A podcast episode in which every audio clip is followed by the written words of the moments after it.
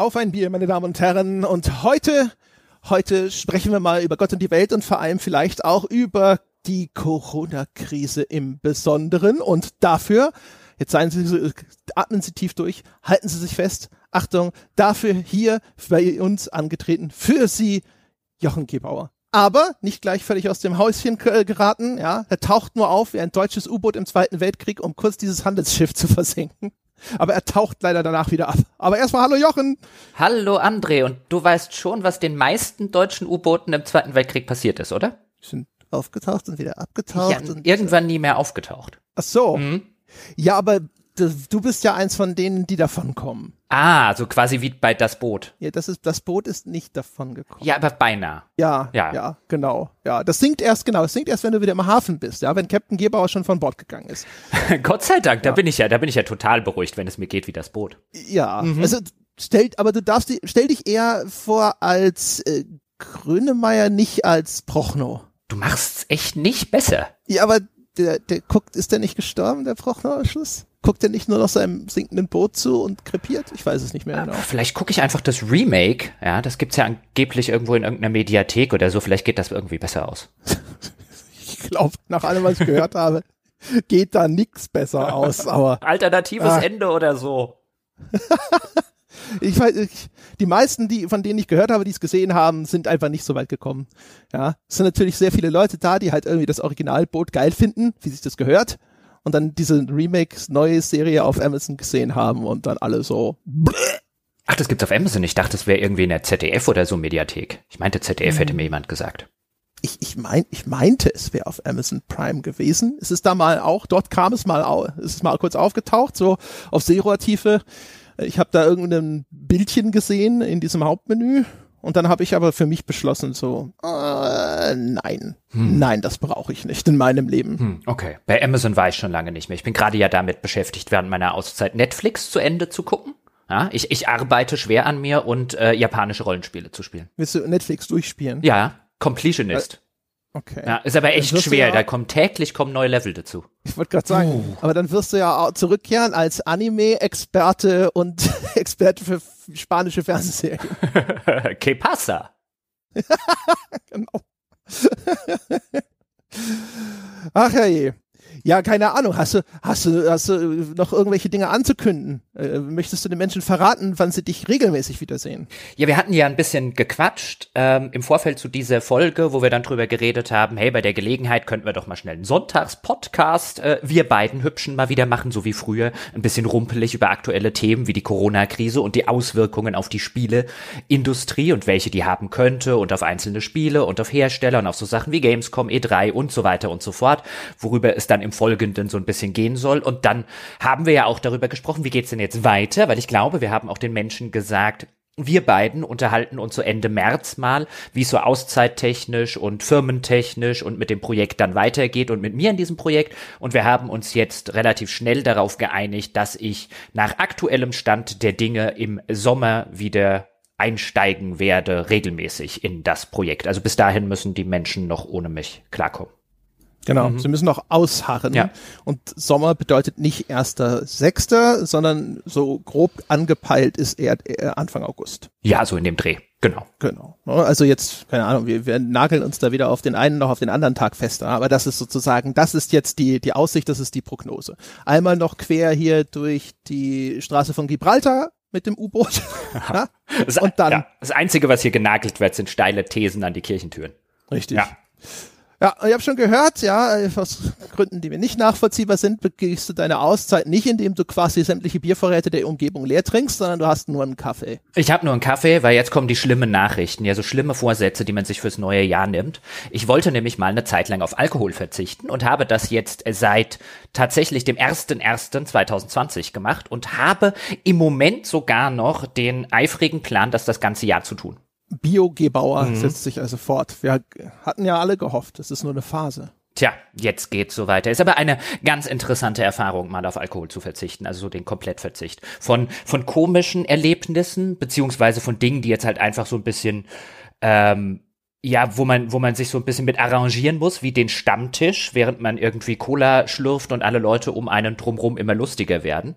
Ja, und man, man dann irgendwann da sitzt so ein, ich glaube, ich fahre jetzt mal nach Hause, soll ich wen mitnehmen? Ja, das ist, ja. ja das ist. Oh, du bist jetzt der Designated Driver. Ja. Du hast jetzt die Dauerarschkarte gezogen. Ja, und ich war immer derjenige, der gesagt hat, du kannst mich mitnehmen. Ja? und die ganzen Leute, die jetzt da sitzen und sagen so, ich habe noch dreimal ins Auto kotzen, gut. Ich habe nie jemanden ins Auto gekotzt, also außer, außer, also außer da und da. Nein, nein aber ansonsten habe ich immer aus dem Fenster gekotzt. genau. Bei 160. ja, was muss, das muss. ist wichtig.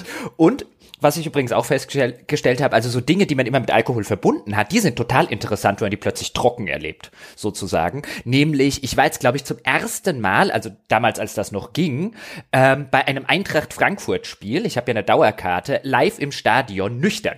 Das habe ich seit über 20 Jahren nicht mehr gemacht und ich wusste danach auch warum. haben sie, haben sie nicht gewonnen oder? Doch, aber halt wieder auf so eine Art und Weise, wo man sieben Herzinfarkte bis dahin bekommt.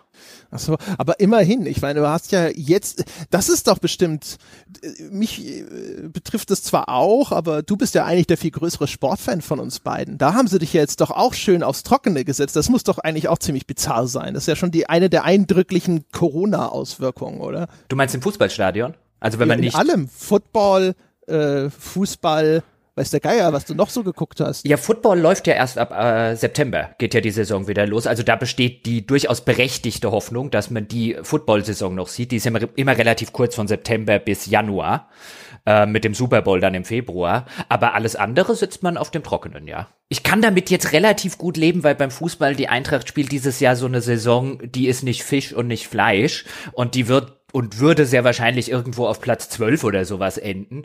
Deswegen ist es jetzt keine Saison, wo man jetzt sagt, boah, ich will, dass es weitergeht, weil wir haben noch einen echten Shot auf europäische Plätze oder huiuiuiui, Abstiegskampf oder sonst irgendwas, sondern das gestaltet sich halt wirklich sehr wahrscheinlich. Ich meine, man könnte jetzt auch hinten reinrutschen und noch mit irgendeiner Serie oben landen, aber das ist halt so eine so eine geschenkte oder so eine ja so eine so eine gebrauchte Saison. Insofern trifft's mich jetzt wahrscheinlich nicht ganz so hart wie irgendein Fan von irgendjemandem, der jetzt denken würde, hey, wir könnten dieses Jahr noch Meister werden oder so. Aber ja, also Sport gucken ist halt gerade nicht. Ich meine, was ich total interessant finde, ist, was macht denn The Zone? Es gibt ja diesen Streaming-Anbieter, die haben ja. nur Sport. Es findet ja wirklich nichts statt. Ja, das ist, ich kriege das mit äh, darüber, dass ich ja meine MMA-Berichterstattung weiterverfolge und da ist ja jetzt auch alles ausgesetzt, nachdem sie sich wirklich, also mit, mit Zähnen und Klauen haben sie versucht, sich dagegen zu sträuben. Also, also wirklich bis aufs Peinlichste, wo alle anderen Sportveranstaltungen ringsrum eigentlich schon gesagt haben, okay, wir sehen es an. Ja, beim Fußball auch, ja, ja. Und äh, da ist die Diskussion, weil die UFC ist ja offizieller Partner von ESPN, ja, und ESPN ist dann auch ein reiner Sportsender und da gab es jetzt ganz viele Berichterstattungen darüber, so, was macht ESPN jetzt eigentlich? Und stellt sich halt raus, ESPN macht halt viele Wiederholungen, ne, so Klassiker, klassische Kämpfe, ich nehme an, auch klassische Spiele in den anderen Sportarten, die die abbilden und dann halt sehr viel so äh, Talkshow-ähnliche Formate anscheinend.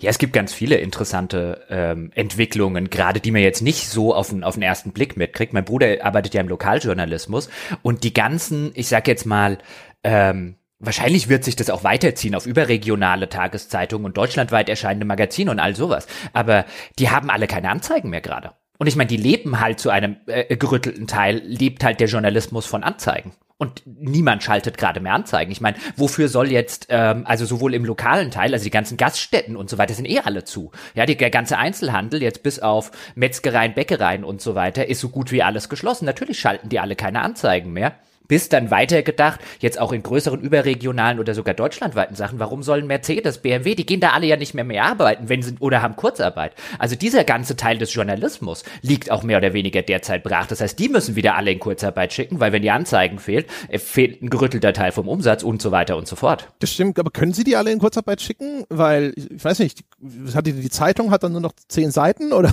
Ja, so ungefähr. Also jetzt die, die Lokalzeitung, die machen übrigens einen geilen Job, muss ich an der Stelle mal sagen. Ähm, mein Bruder und, und, und die Leute hier im Ort. Also wirklich halt auch diese, die, diese ganze Corona-Krise jetzt im lokalen Bereich aufzuarbeiten, aber es sind halt keine Anzeigen mehr drin. Also wo du früher gesagt hättest, über das ganz, die ganze Zeitung verteilt, hättest du hier mal was und da hätte mal jemand eine halbe Seite und hier hat vielleicht mal jemand eine ganze Seite oder so ähm, geschaltet. Und jetzt hast du halt wirklich eine relativ dünne Zeitung, weil die ganzen Anzeigen fallen weg.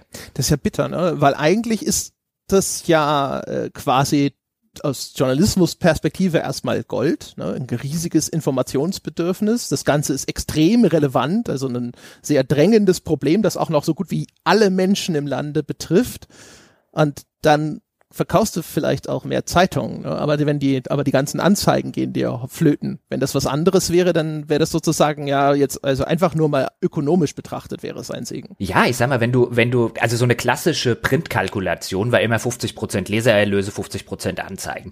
Das fällt natürlich, also jetzt einfach so Milchmädchenrechnung. Das fällt natürlich bei so typischen Anzeigenblättern schon weg, die halt kostenlos eingeworfen werden, aber jetzt gehen wir mal von sozusagen dem Premium-Produkt aus. Und jetzt fallen dir 50 Prozent deiner Einnahmen fallen dir weg, vielleicht in manchen Fällen sogar noch mehr.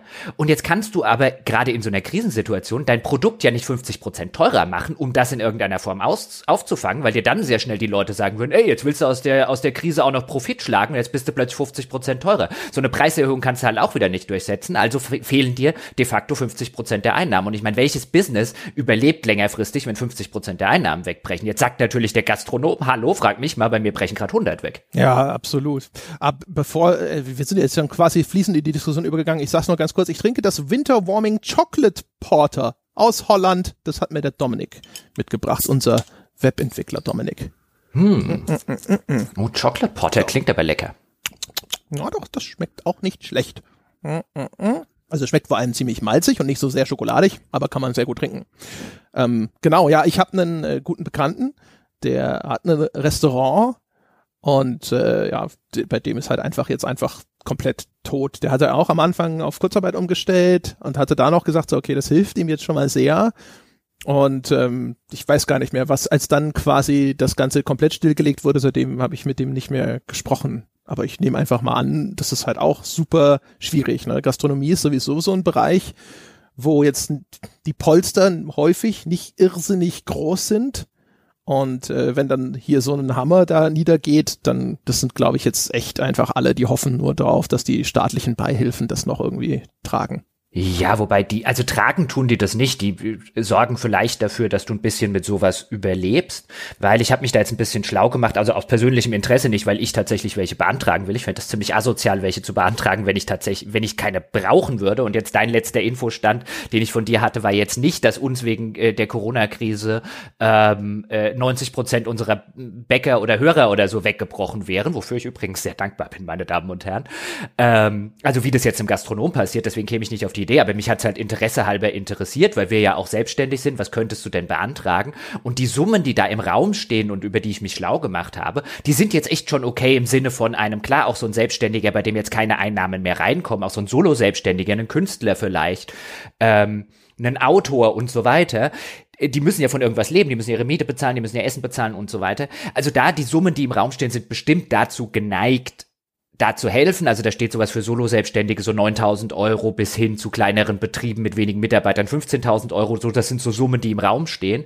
Das hilft jetzt schon mal über ein, zwei Umsatz eingebrochene Monate, damit man seine Fixkosten bezahlen kann. Aber wenn du dann noch zwei Mitarbeiter zum Beispiel hast, die den Kurzarbeit dann schicken musst oder die du eigentlich nicht in Kurzarbeit schicken möchtest, weil die müssen ja auch wieder ihren Krempel bezahlen, dann wird's halt relativ schnell eng. Also auffangen glaube ich nicht. Ich glaube, das sind halt einfach nur und das ist auch da tatsächlich dafür gedacht, dass die Betriebe halt nicht kaputt gehen. Nicht, dass sie, dass sie die, äh, die, die, die Einbußen auffangen. Also mit, mit Verlust geht da jeder raus und zwar dick. Ja, genau. Nee, da war das Wort hm. noch missverständlich. Ah, okay. Das meinte ich auch. Einfach nur quasi irgendwie nicht ertrinken. Ja, ein bisschen Wasser schlucken nur, aber ja, nicht hinterher am Strand angespült äh, auf die Herzmassage warten. Äh, ich glaube, das ist so die, die, die, die maximale Hoffnung, die die meisten da auch haben, die jetzt halt besonders schwer betroffen sind. Bei der Gelegenheit übrigens auch an der Stelle nochmal der Hinweis, falls ihr äh, finanziell gebeutelt seid von der Corona-Krise und ihr sagt, ich hänge zu Hause, ich brauche äh, ein bisschen Ablenkung, dieser Podcast wäre dafür gut geeignet. Dafür haben wir quasi unser altes Angebot reaktiviert, das wir früher mal beim Altbier hatten. Diesmal gilt's für das komplette Angebot. Schreibt mir eine E-Mail einfach an andre.gamespodcast.de und äh, dann kriegt ihr einen Link von mir, damit könnt ihr den Podcast kostenlos hören. Genau. Das ist sozusagen, ne? Und wir machen das nach dem Ehrenprinzip. Ich stelle keine Fragen, ihr müsst euch nicht rechtfertigen, ihr müsst nichts erklären oder sowas. Ich gehe davon aus, ihr nutzt es nur, wenn ihr euch das wirklich nicht leisten könnt. Und alle anderen, hatte Jochen ja schon gesagt, vielen Dank sozusagen, dass ihr uns hier die Treue haltet und auch solche Angebote damit ermöglicht. Ja, reden wir ein bisschen über die Spieleindustrie, weil das war jetzt ja so eigentlich die, die, äh, die Idee, Idee hinter diesem, ja. hinter diesem Ganzen, weil ich halt schon so ein bisschen da saß und da kam er ja auch nicht so aus seiner journalistischen Haut und so überlegt habe, wie geht denn jetzt die Spieleindustrie damit um? Weil, und, und welche Auswirkungen könnte das haben? Weil im ersten Schritt sitzt man ja so da und denkt sich, naja, wenn jetzt eine Industrie doch keinen Schaden von sowas nimmt und wenn wir über Kontaktbeschränkungen und in Anführungszeichen Ausgangssperren und so weiter sprechen, ja, aber Spiele, die müssten doch laufen. Und dann habe ich gelesen bei Steam, da gibt's ja jetzt Rekordnutzerzahlen, was ja auch keinen überraschen kann. Und überhaupt generell die ganze Unterhaltungsindustrie, die müssten doch gerade mit Dollarzeichen in den Augen Augen da sitzen, könnte man meinen. Und je mehr ich drüber nachgedacht habe, desto mehr habe ich, kam ich zumindest für mich so zu dem Schluss, ich glaube, die werden auch dicke Probleme bekommen. Also teilweise. Ja. Ja, genau. Also ich glaube auch, ich denke, man muss zwischen einer kurzfristigen und einer langfristigen Perspektive unterscheiden. Und jetzt in der kurzfristigen Perspektive, wo viele Leute ins Homeoffice gezwungen sind und bei manchen bedeutet das ja auch einfach nur, sie sind jetzt zu Hause, ähm, da kann es sogar nützlich sein. Diese gestiegenen User-Statistiken auf Steam liegen ja auch nahe, dass es zumindest ein paar kurzfristige Profiteure gibt. Aber mit äh, dem Blick nach hinten raus, da glaube ich nicht, dass das spurlos an der Spieleindustrie vorbeigeht. Wo glaubst du denn, dass es Spuren hinterlässt? Fangen wir doch so rum mal an. Also das, was mir immer einfällt, hat das neulich schon mal kurz angerissen in dem Podcast, den ich mit dem Ralf Adam gemacht habe. Das, was ich glaube, wo es am schmerzhaftesten sein könnte, sind natürlich die neuen Konsolen. Ne? Dass es ausgerechnet sozusagen in dem Jahr ansteht, in dem eine Xbox Series X und eine PlayStation 5 an den Start gehen werden. Aus ganz, in ganz verschiedenen Gründen. Äh, der eingängigste ist, dass man vermuten muss, dass am Ende diesen, diesen Jahres sehr viele Leute da sitzen werden und werden sagen, ich habe hier erhebliche Einbußen hinnehmen müssen oder ich habe meinen Job verloren und ähnliches und die werden vielleicht nicht da sitzen und äh, es kaum erwarten können, 500 Euro für eine Konsole auszugeben. Das sind ja die Preise, die jetzt momentan so erwartet werden. sind nicht bestätigt, aber das, davon geht man momentan aus, dass die das kosten werden. Ähm, das heißt also, ich vermute einfach mal, der Markt für die Konsolen wird ausgedünnt sein aus finanziellen Gründen. Ich weiß nicht, ob sie sie rechtzeitig in den nötigen Stückzahlen produziert bekommen. Das heißt, es kann gut sein, dass sie mit entweder viel geringeren Stückzahlen starten müssen, als sie das eigentlich vorhatten, oder dass sie nicht weltweit gleichzeitig starten können, sondern na, die Territorien staffeln müssen. Und was ich mir auch vorstellen kann, es ist halt generell schwierig, auch so einen Konsolenlaunch jetzt zu bewerben in einem Jahr, wo die ganze Aufmerksamkeit so völlig auf andere, äh, andere Dinge gerichtet ist, wo vielleicht sogar eine Gamescom nicht stattfindet, wo die normalerweise mal hands-on wahrscheinlich zu sehen gewesen wären und, und, und. Also ganz viele unterschiedliche Aspekte, wo ich mir denke, das ist nicht der, nicht der ideale Zeitpunkt, wenn du Sony und Microsoft bist. Nee, das auf jeden Fall nicht. Also was äh, sogar ein so nicht idealer Zeitpunkt, dass ich zumindest in den Raum stellen würde, dass man sich dort schon in, in mehreren Meetings Gedanken darüber gemacht hat, was denn wohl wäre, wenn man das aufs nächste Jahr verschiebt. Ja, kann ich mir super vorstellen. Das Fiese daran ist ja, es ist total unwägbar, ob es dann besser ist, wenn du es verschieben würdest, selbst wenn du es um ein komplettes Jahr verschiebst, oder noch schlimmer, weil äh, es gibt ja das Problem ist ja jetzt generell ne mit diesem ganzen Corona-Thema. Die der der Newsverlauf ist so schnell. Ich habe das gemerkt auch bei uns im Forum. Wir haben wir so einen Thread, wo wir einfach generell über das Thema diskutieren, so off-topic. Und da sind Sachen auf einmal nicht mehr aktuell, die habe ich am Vorabend gelesen oder da habe ich am Vorabend irgendwas kommentiert und am nächsten Tag kommst du rein und dein Kommentar ist schon veraltet. Und äh, es gibt so viele mögliche Szenarien, was das für Auswirkungen hat, ne? Und wie schwerwiegend sozusagen auch die ökonomische Zerrüttung ist, die dann im Nachgang zu dieser globalen Stilllegung des Arbeitslebens äh, folgt, dass du nicht weißt, ist das dann ein Jahr später schon wieder besser, hat sich dann vieles erholt oder ist da so eine Kettenreaktion in Gang gesetzt worden, dass es noch mehr Pleiten gegeben hat und es ein Jahr später einfach noch schlechter ist. Oh ja. Und das, also das nur mal so als, als Seitenbemerkung. Das Ganze hat auch noch eine, ich, ich, ich setze es jetzt in sehr dicke Anführungszeichen, fantastische Dramaturgie. Weil wenn du, wenn du das als Drehbuch schreiben würdest, wie dieser Corona-Verlauf war, wenn man jetzt so, also mir ging es jetzt halt so, ich habe gerade beruflich nichts zu tun, ich habe relativ viel Freizeit, ich habe keine kleinen Kinder, gut, ich habe eine 80-jährige Mutter, die im selben Haus wohnt, die ich nicht versehentlich umbringen möchte, also passe ich echt derzeit ein bisschen auf, dass ich nicht irgendwie draußen mir das irgendwo einfange und hier nach Hause schleppe, nicht wegen mir, sondern eben, weil ich meine Mutter nicht umbringen möchte. Aber ich hatte halt Zeit und auch in gewisser Weise so ein bisschen die Muße, weil mich die nicht noch eine stressende Arbeit äh, oder stressige Familiensituation nebendran hatte, das halt wirklich zu verfolgen und das entwickelt eine Dramaturgie wie eine richtig gute Fernsehserie oder wie ein richtig guter Roman. Da kann man einen ganzen Tag davor verbringen und braucht eigentlich nichts anderes mehr zu konsumieren. Also das ist schon krass, das hatte ich noch nie bei so einer Katastrophe, so einem Unglück oder so, dass es auch Tage und Wochen später nicht, auch da jetzt wieder in Anführungszeichen langweilig wird. Aber wenn das eine Fernsehserie wäre, dann wäre die echt, hätte die ein verflucht geiles Drehbuch. Ja, ich habe das hier auch schon mal an anderer Stelle gesagt, äh, das, oder ich weiß gar nicht, vielleicht haben nur geschrieben. Das, der, die größte Auswirkung, die das Ganze sozusagen auf meine Arbeit hat, ist die Ablenkung, die dadurch entsteht. Weil ich halt ständig auch ein Bedürfnis habe, diese ganzen Nachrichten zu verfolgen. Am Anfang vermutlich vielleicht so auch aus so einem, weiß ich nicht, so ein, vielleicht so eine Art äh, Umgang mit der Situation. Ich fand es immer beruhigend, gut informiert zu sein darüber. Und äh, inzwischen hat man halt aber auch das Gefühl, also ja, also das äh, nicht, dass will nicht, dass das falsch rüberkommt. Ne? Also das heißt, es stellt die Ernsthaftigkeit des Ganzen nicht in Frage, aber es hat eine gewisse Spannung auch, ne? das nachzuvollziehen, was da an möglichen ähm, Entwürfen sozusagen, auch wie jetzt zum Beispiel das Ganze erfolgreich bewältigt werden kann und so in den Raum gestellt wird, wie das immer wieder umgestoßen wird und so weiter und so fort. Das ist schon tatsächlich auch einfach faszinierendes Thema. Ne? Ja, also nicht nur jetzt die ganze biologische Seite, sondern mein Gott, was ich gelernt habe, auch darüber, über Impfstoffentwicklung, ähm, hatten im Forum dankenswerterweise eine Userin, die auch sogar in dem Bereich zu, der, der Zulassung von Medikamenten, glaube ich, arbeitet, die da Dinge erzählt hat, wie das dann einfach normalerweise abläuft.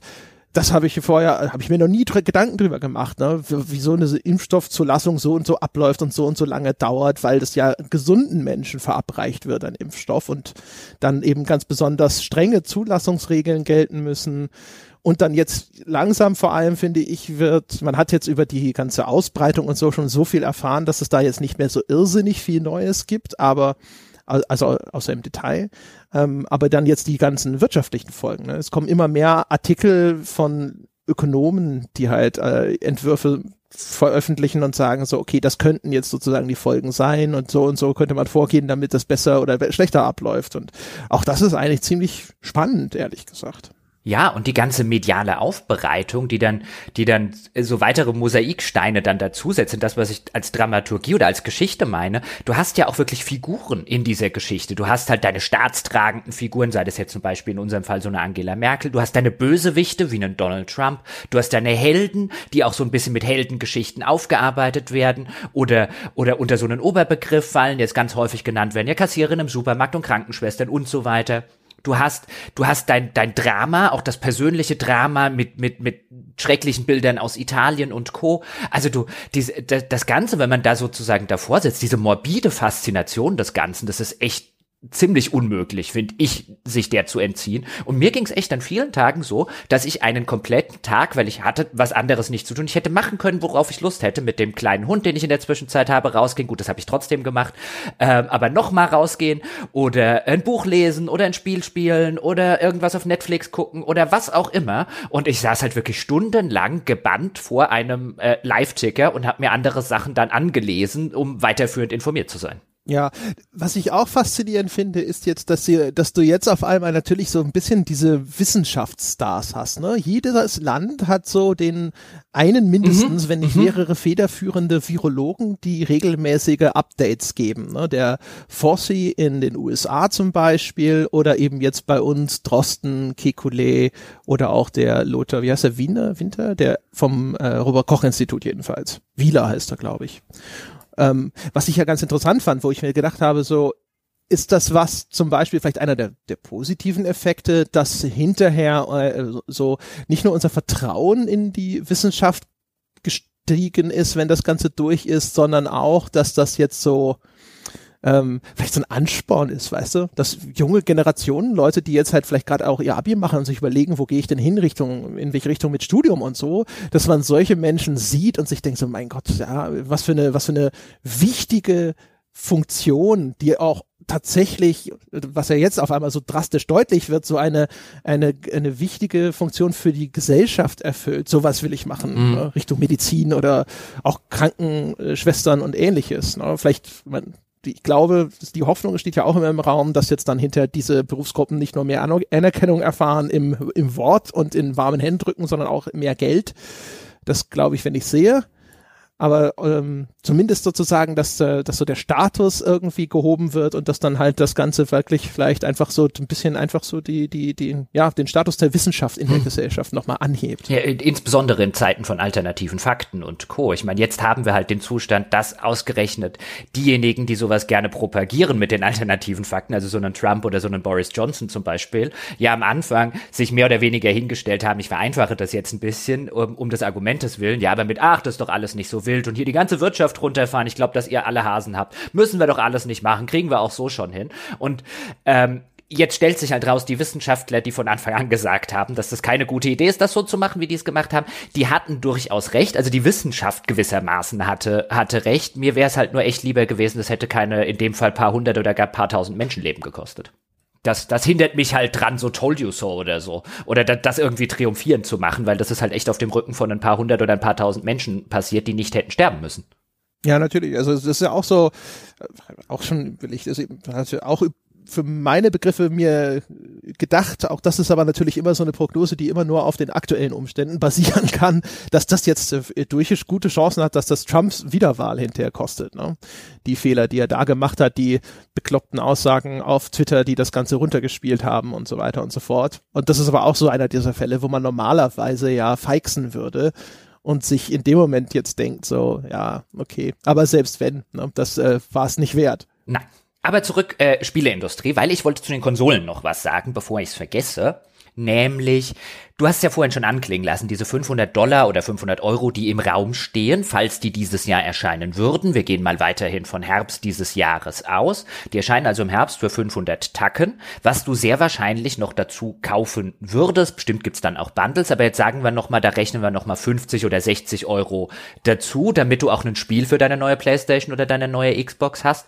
Und das ist, glaube ich, wirklich was einen Konsolenlaunch in im, im Jahr, derzeit heißt es ja, auch da werden wir abwarten müssen, inwiefern das am Ende stimmt und inwiefern das vielleicht übertrieben ist, aber in dem, was sich darstellt als noch schlimmer als die Finanzkrise 2008, in vielleicht der schlimmsten Wirtschaftskrise nach dem Zweiten Weltkrieg, da einen so teuren neuen Produktlaunch zu starten, auch noch in einer Entertainment-Branche, wo man jetzt sagen würde, das ist eher nice to have, anstatt etwas, was man dringend haben muss für den täglichen Gebrauch oder fürs tägliche Leben. Ich kann mir beim besten Willen eigentlich unter diesen ganzen Voraussetzungen nur schwer vorstellen, dass die dieses Jahr erscheinen. Ja, das, wie gesagt, das wird, glaube ich, sehr stark davon abhängen, wie ihre Prognose selber ausfällt, was, was sie glauben. Ne? Wenn, ob eine Verschiebung sie besser dastehen lässt oder schlechter, wie teuer ist das für die, wenn sie das nochmal verschieben? Es kann ja sein, dass da logistisch und so nochmal ein riesiger Rattenschwanz hinten dran hängt es ist relativ früh im Jahr losgegangen. Also man möchte meinen, dass sie sehr vieles verschieben konnten, Marketingpläne und so. Sie werden jetzt wahrscheinlich noch nicht irgendwie Shelf Space in irgendwelchen großen Einzelhandelsketten dafür großartig für diese Saison reserviert haben. Wobei ich nicht weiß, das passiert manchmal absurd früh äh, wo man sich gar nicht selber so als Laie immer ausmalen kann, dass das dann zu so einem frühen Zeitpunkt schon stattfindet und feststehen muss. Schwer zu sagen. Also ich wüsste selber gar nicht. Weißt du, wenn ich der Verantwortliche wäre bei Sony oder Microsoft, was würde ich denn machen? Würde ich da sitzen und mir denken so, ja, äh, ich warte und, und hoffe, dass dann die Situation insgesamt besser ist oder, oder auch nicht.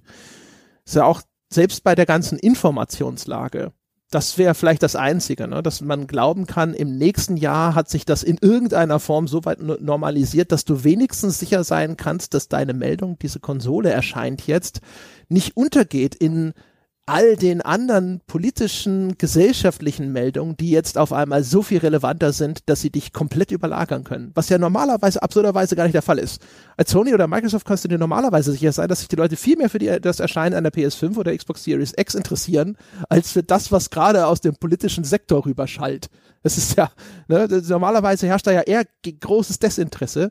Und jetzt auf einmal müsste man wahrscheinlich sogar noch bis Jahresende befürchten, dass da halt wieder die Leute eher an den Lippen von Spahn oder Drosten oder sonst irgendwem kleben und dann im Nachgang sagen so, ach ja, ach, Konsole habe ich gar nicht mitgekriegt. Ja, zumal selbst wenn sich das jetzt entspannt, was wir ja irgendwie alle hoffen wollen, äh, nach Ostern zum Beispiel oder im Mai rein oder im Frühsommer, wann auch immer, du hast halt immer die relativ große Wahrscheinlichkeit, dass es, zumindest stand jetzt auch wieder, dass es halt gegen Spätsommer oder im Frühherbst oder so halt wieder nach oben schießt, die Fallzahlen. Vielleicht auch, weil du von woanders, die halt später reagiert haben oder gar nicht reagiert haben, halt wieder dir sozusagen so eine Art Brandherd eingefangen hast und du dann halt wieder diese, diese, diese Runterfahrmaßnahmen ähm, vor dir hast, so dass ich dieses Jahr zumindest, also weißt du, auch das, wenn du das ein zweites Mal hättest, dann hätte sich das beim dritten Mal schon erheblich besser eingespielt, wenn es dann bis ins nächste Jahr zieht. Also ich persönlich würde wahrscheinlich halt mit den wenigen Informationen, die man derzeit hat,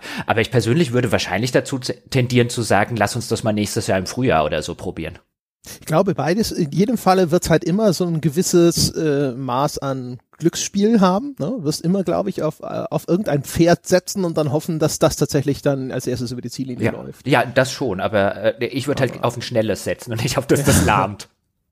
Ja, aber ich weiß es gar nicht. Ich würde, also meine Erwartung ist, die starten wie, wie geplant und was sie umplanen ist vielleicht, wie viel Marketingbudget sie reinkippen.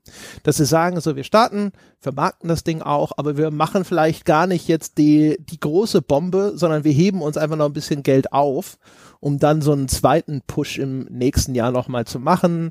Äh, eventuell, vielleicht wissen die auch schon, dass sie sowieso ein bisschen Produktionsknappheit haben werden. Das heißt, dann haben sie, keine Ahnung, Weißt du, wenn sie dann hinter pro Territorium mit 200.000 Konsolen da sitzen, die werden sie dann schon so oder so ausverkauft bekommen. Und dann können sie melden, hier, ah, hier alles ausverkauft, oh, der Renner der Saison, das hotteste Weihnachtsitem überhaupt und dann machst du nochmal einen stärkeren Marketing-Push im nächsten Jahr. Ich glaube, das wäre meine Erwartung. Was ja aber noch dazu kommt ist, jetzt gehen wir mal davon aus, das wäre so, wie du es geschildert hast, was jetzt echt, auch ich jetzt nicht für, für unmöglich oder ausgeschlossen oder unwahrscheinlich halten würde. Ähm, aber die nächste Frage wäre, wenn ich jetzt Microsoft oder äh, Sony wäre, ist ein, wo verkaufe ich denn meine Konsolen? Weil überlebt GameStop das? Überlebt das Game, also diese Game-Läden, die es in Großbritannien gibt, auch kein ganz kleiner Absatzmarkt? Überlebt das der Media Saturn-Konzern in Deutschland, so wie er derzeit existiert? Die haben jetzt die ganzen letzten Jahre, hatten die schon äh, nach, nach sehr viel fetten Jahren, natürlich auch wegen Amazon und Co. mit Einbußen. Und jetzt diese ganzen Filialen, diese ganzen Märkte einfach mal einen Monat Minimum mal stillgelegt. Wie lang, wie lang überleben die das? Müssen da, müssen da Märkte eingedampft werden? Das heißt, haben die noch ein Ladengeschäft, mit dem die derzeit kalkulieren können? Das ist äh, so oder so eine interessante Frage, weil da kommt ja sogar noch hinzu, wie viele von den Leuten kehren auch zurück in das Ladengeschäft? Nehmen wir mal an, das würde das ganze Filialen es existiert so, ne, die werden irgendwie vom Staat so über die Runden getragen. Ähm, dann ist ja die Frage zum Beispiel jetzt aktuell, darüber wird viel spekuliert, insbesondere von Leuten, die damit liebäugeln, jetzt doch nochmal Amazon-Aktien zu kaufen ob das jetzt der Push ist, dass noch mehr Leute zum Versandhandel wechseln. Dass ganz viele Leute, die sonst vielleicht noch ganz traditionell in ein Kaufhaus gegangen sind, jetzt einfach äh, Dinge bestellen, dann feststellen, dass das sehr bequem ist oder jetzt überhaupt einfach einen Account angelegt haben. Ne? Wenn diese Registrierungshürde erstmal genommen ist, ist das ja auch immer schon von Vorteil, dann ist die nächste Bestellung viel schneller getätigt und ob dann nicht tatsächlich der Einzelhandel zurückkehrt in einen Marktplatz, der um eine erhebliche Anzahl von Kunden nochmal bereinigt ist, die jetzt in Zukunft einfach weiter bei Amazon bestellen. Also ich würde denken, dass der Faktor durchaus vorhanden ist. Also es wird schon eine Zahl von Menschen geben, wie du es gerade gesagt hast. Ich glaube, das Entscheidende ist eben diese Hürde, ich habe mir da jetzt mal ein Konto gemacht und alles weitere ist jetzt wirklich nur noch ein Mausklick. Ich glaube, da hat man auf, aus Basis purer Notwendigkeiten durch die Corona-Krise hat man jetzt durchaus relativ viele Leute dazu bewegt, ob das jetzt bei Amazon ist oder bei anderen Händlern, das tatsächlich mal zu machen, was man vorher vielleicht einfach nie gemacht hat.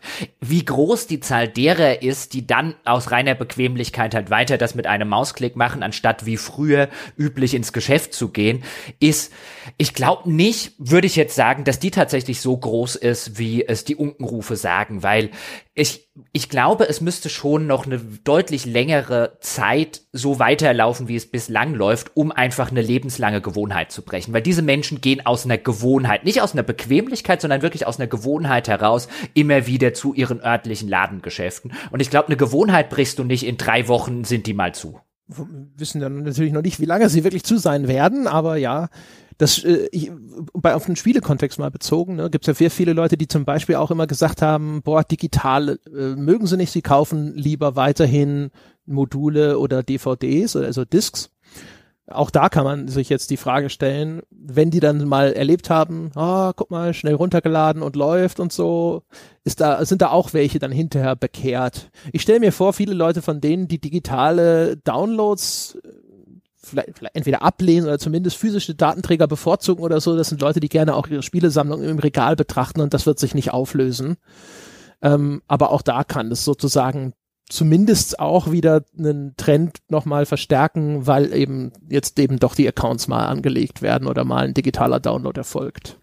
Wobei es kann auch in umgekehrter Richtung, weil wenn wir über so Amazon und so, dann reden wir halt über diese großen Konzerne und das ist ja auch wirklich eine Befürchtung, gehen jetzt noch die, die kleinen, unabhängigen Läden, die man noch hat, kaputt und die großen Konzerne, die überleben das eher, ob das jetzt zum Beispiel auch im Buchladenbereich ist. Ich meine, Thalia zum Beispiel, einen Hugendubel, wird wahrscheinlich mehr Reserven haben als der örtliche Buchhändler um die Ecke. Beide gerade keine Einnahmen, aber wer überlebt die Krise? Ist durchaus fraglich. Und hier reden wir jetzt bei sowas gerne mal so Beispiel von Amazon oder GameStop und so. Es kann aber auch umgekehrt laufen, weil ich am 31.3. soll offiziell erscheinen Persona 5 die Royal Edition. Das ist so ein bisschen so eine Art Definite Edition, wo halt noch äh, bisschen Zusatzcontent, paar Fixes und so. Und die ist halt absolut ideal, habe ich beschlossen, nachdem ich im Januar schon Persona 4 Golden durchgespielt habe Jetzt ideal, um das nochmal durchzuspielen in aller Ruhe während meiner Auszeit, äh, mit dem Hundi auf dem Schoß und so weiter, kann ich jetzt einen ganzen Monat, kann ich damit verbringen, immer mal schön für abends oder auch wenn draußen mal wieder so Siffwetter ist, wie es jetzt im April wieder sein muss. Ich habe mich drauf gefreut und dann festgestellt, bei Amazon hätte ich das jetzt auch bestellen können und hätte Vorbestellergarantie und hätte es am 31. gekriegt. Und dann bin ich zufällig drüber gestolpert, dass offensichtlich viele Händler weltweit, in Australien zum Beispiel steht es einfach schon in den Regalen, sich nicht mehr an den Street Day halten. Keine Ahnung, ob da der Entwickler oder der Publisher gesagt haben, stellt den Krempel einfach raus oder ob die Händler gesagt haben, wurscht jetzt raus damit, wir wollen auch noch irgendetwas verkaufen und bin über einen kleinen Spieleversender, also klein jetzt im Vergleich zu Amazon, ähm, so einen kleinen Unabhängigen im Internet gestolpert, die halt äh, drinstehen hatten zwei bis drei Tage Lieferzeit, hab's am Mittwoch bestellt und heute, am 27.03. ist es gekommen und im Anschluss an diesen Podcast werde ich sowas von Persona 5 spielen.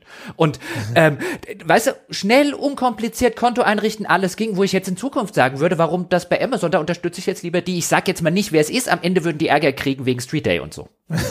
ja, wer weiß, ne?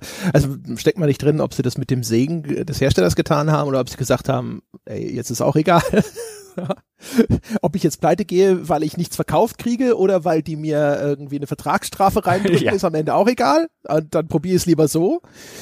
Ähm, schwierig zu sagen. Ne? Aber ja, also bei GameStop zum Beispiel. GameStop ist so ein Fall, wo ich mir vorstellen könnte, aber das ist natürlich jetzt echt ein großes äh, Fragezeichen, weil da wird man sehr genau angucken müssen, wie hinter die Ausgestaltung dieser staatlichen Hilfen aussieht. Aber GameStop stand ja die ganze Zeit schon auf der Kippe.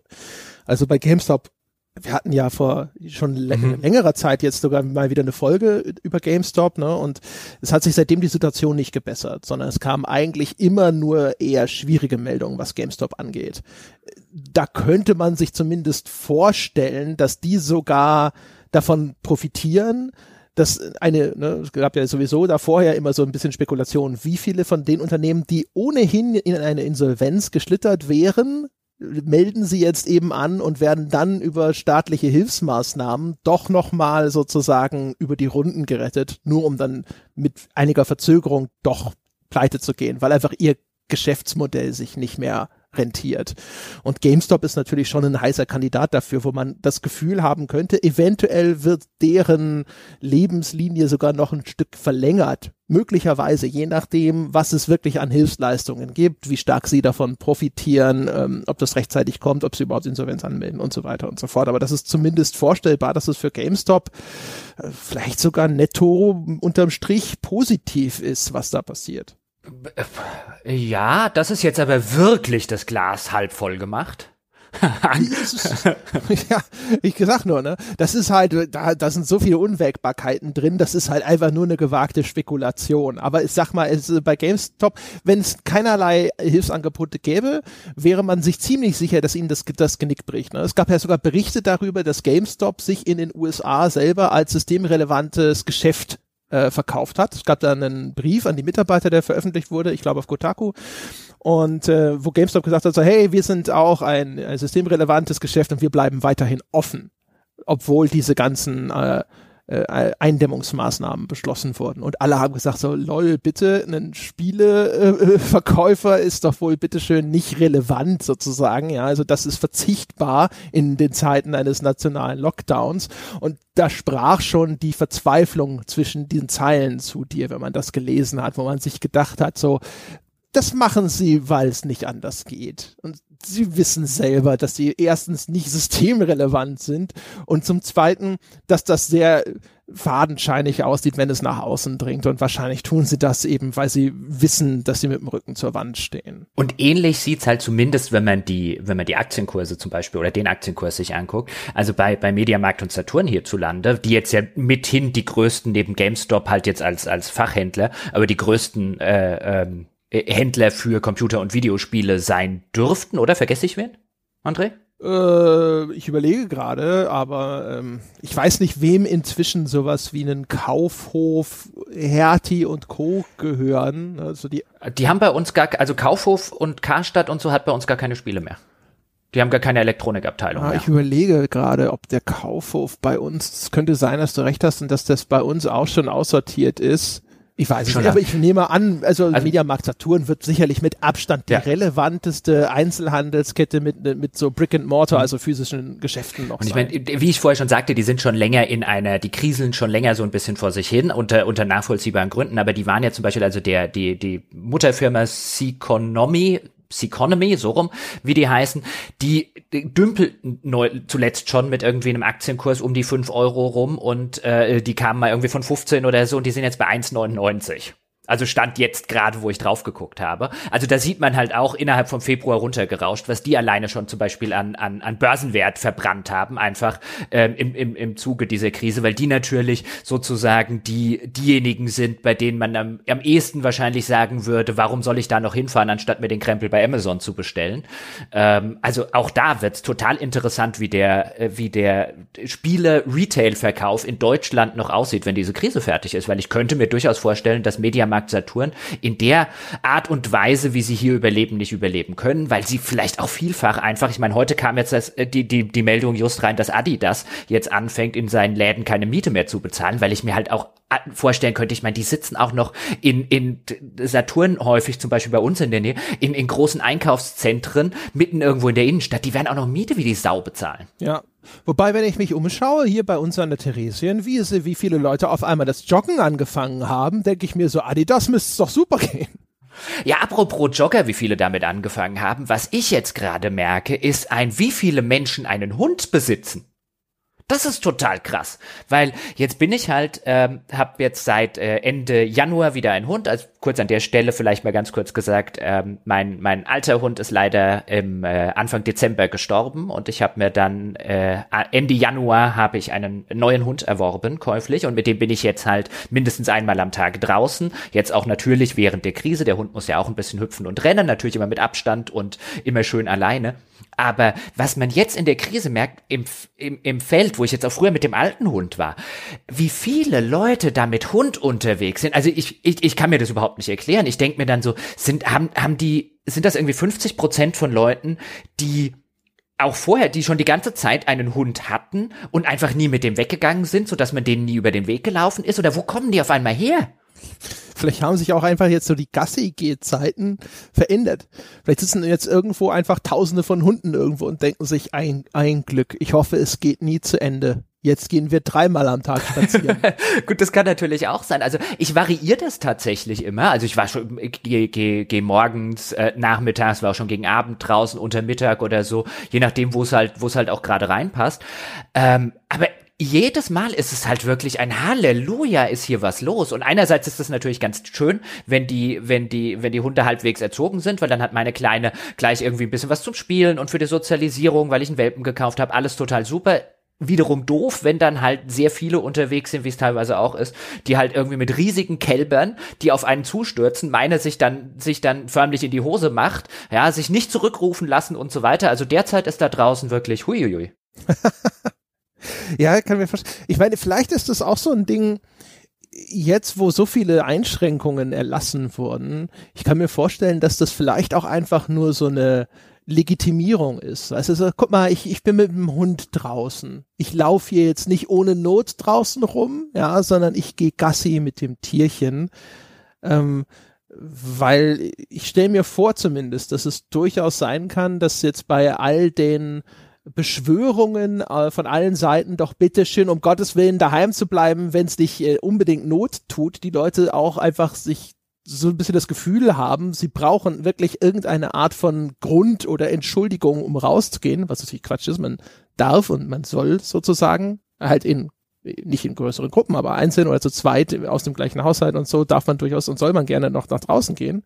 Aber dass dann halt vielleicht das probate Mittel auch einfach ist, so ich gehe mit dem Hund raus. Hast du das in Spanien mitgekriegt? Wegen Haustieren rausgehen und so? Nee, nee die, die hatten irgendwie, in Spanien herrscht ja eine, eine relativ strikte, zumindest in manchen Teilen, so wie ich es mitgekriegt habe, relativ strikte Ausgangssperre. Und einer der Gründe, warum du raus darfst tatsächlich aus deinem Haus oder aus deiner Wohnung, ist, um mit dem Haustier Gassi zu gehen. Und anscheinend hat die Verordnung oder die Anweisung, wie auch immer man das nennt, das Haustier nicht näher spezifiziert. Also sind dann Leute mit ihren Ziegen und Kanarienvögel rausgegangen. Also ich finde, mit so einer Ziege kann man schon auch auf jeden Fall mal rausgehen.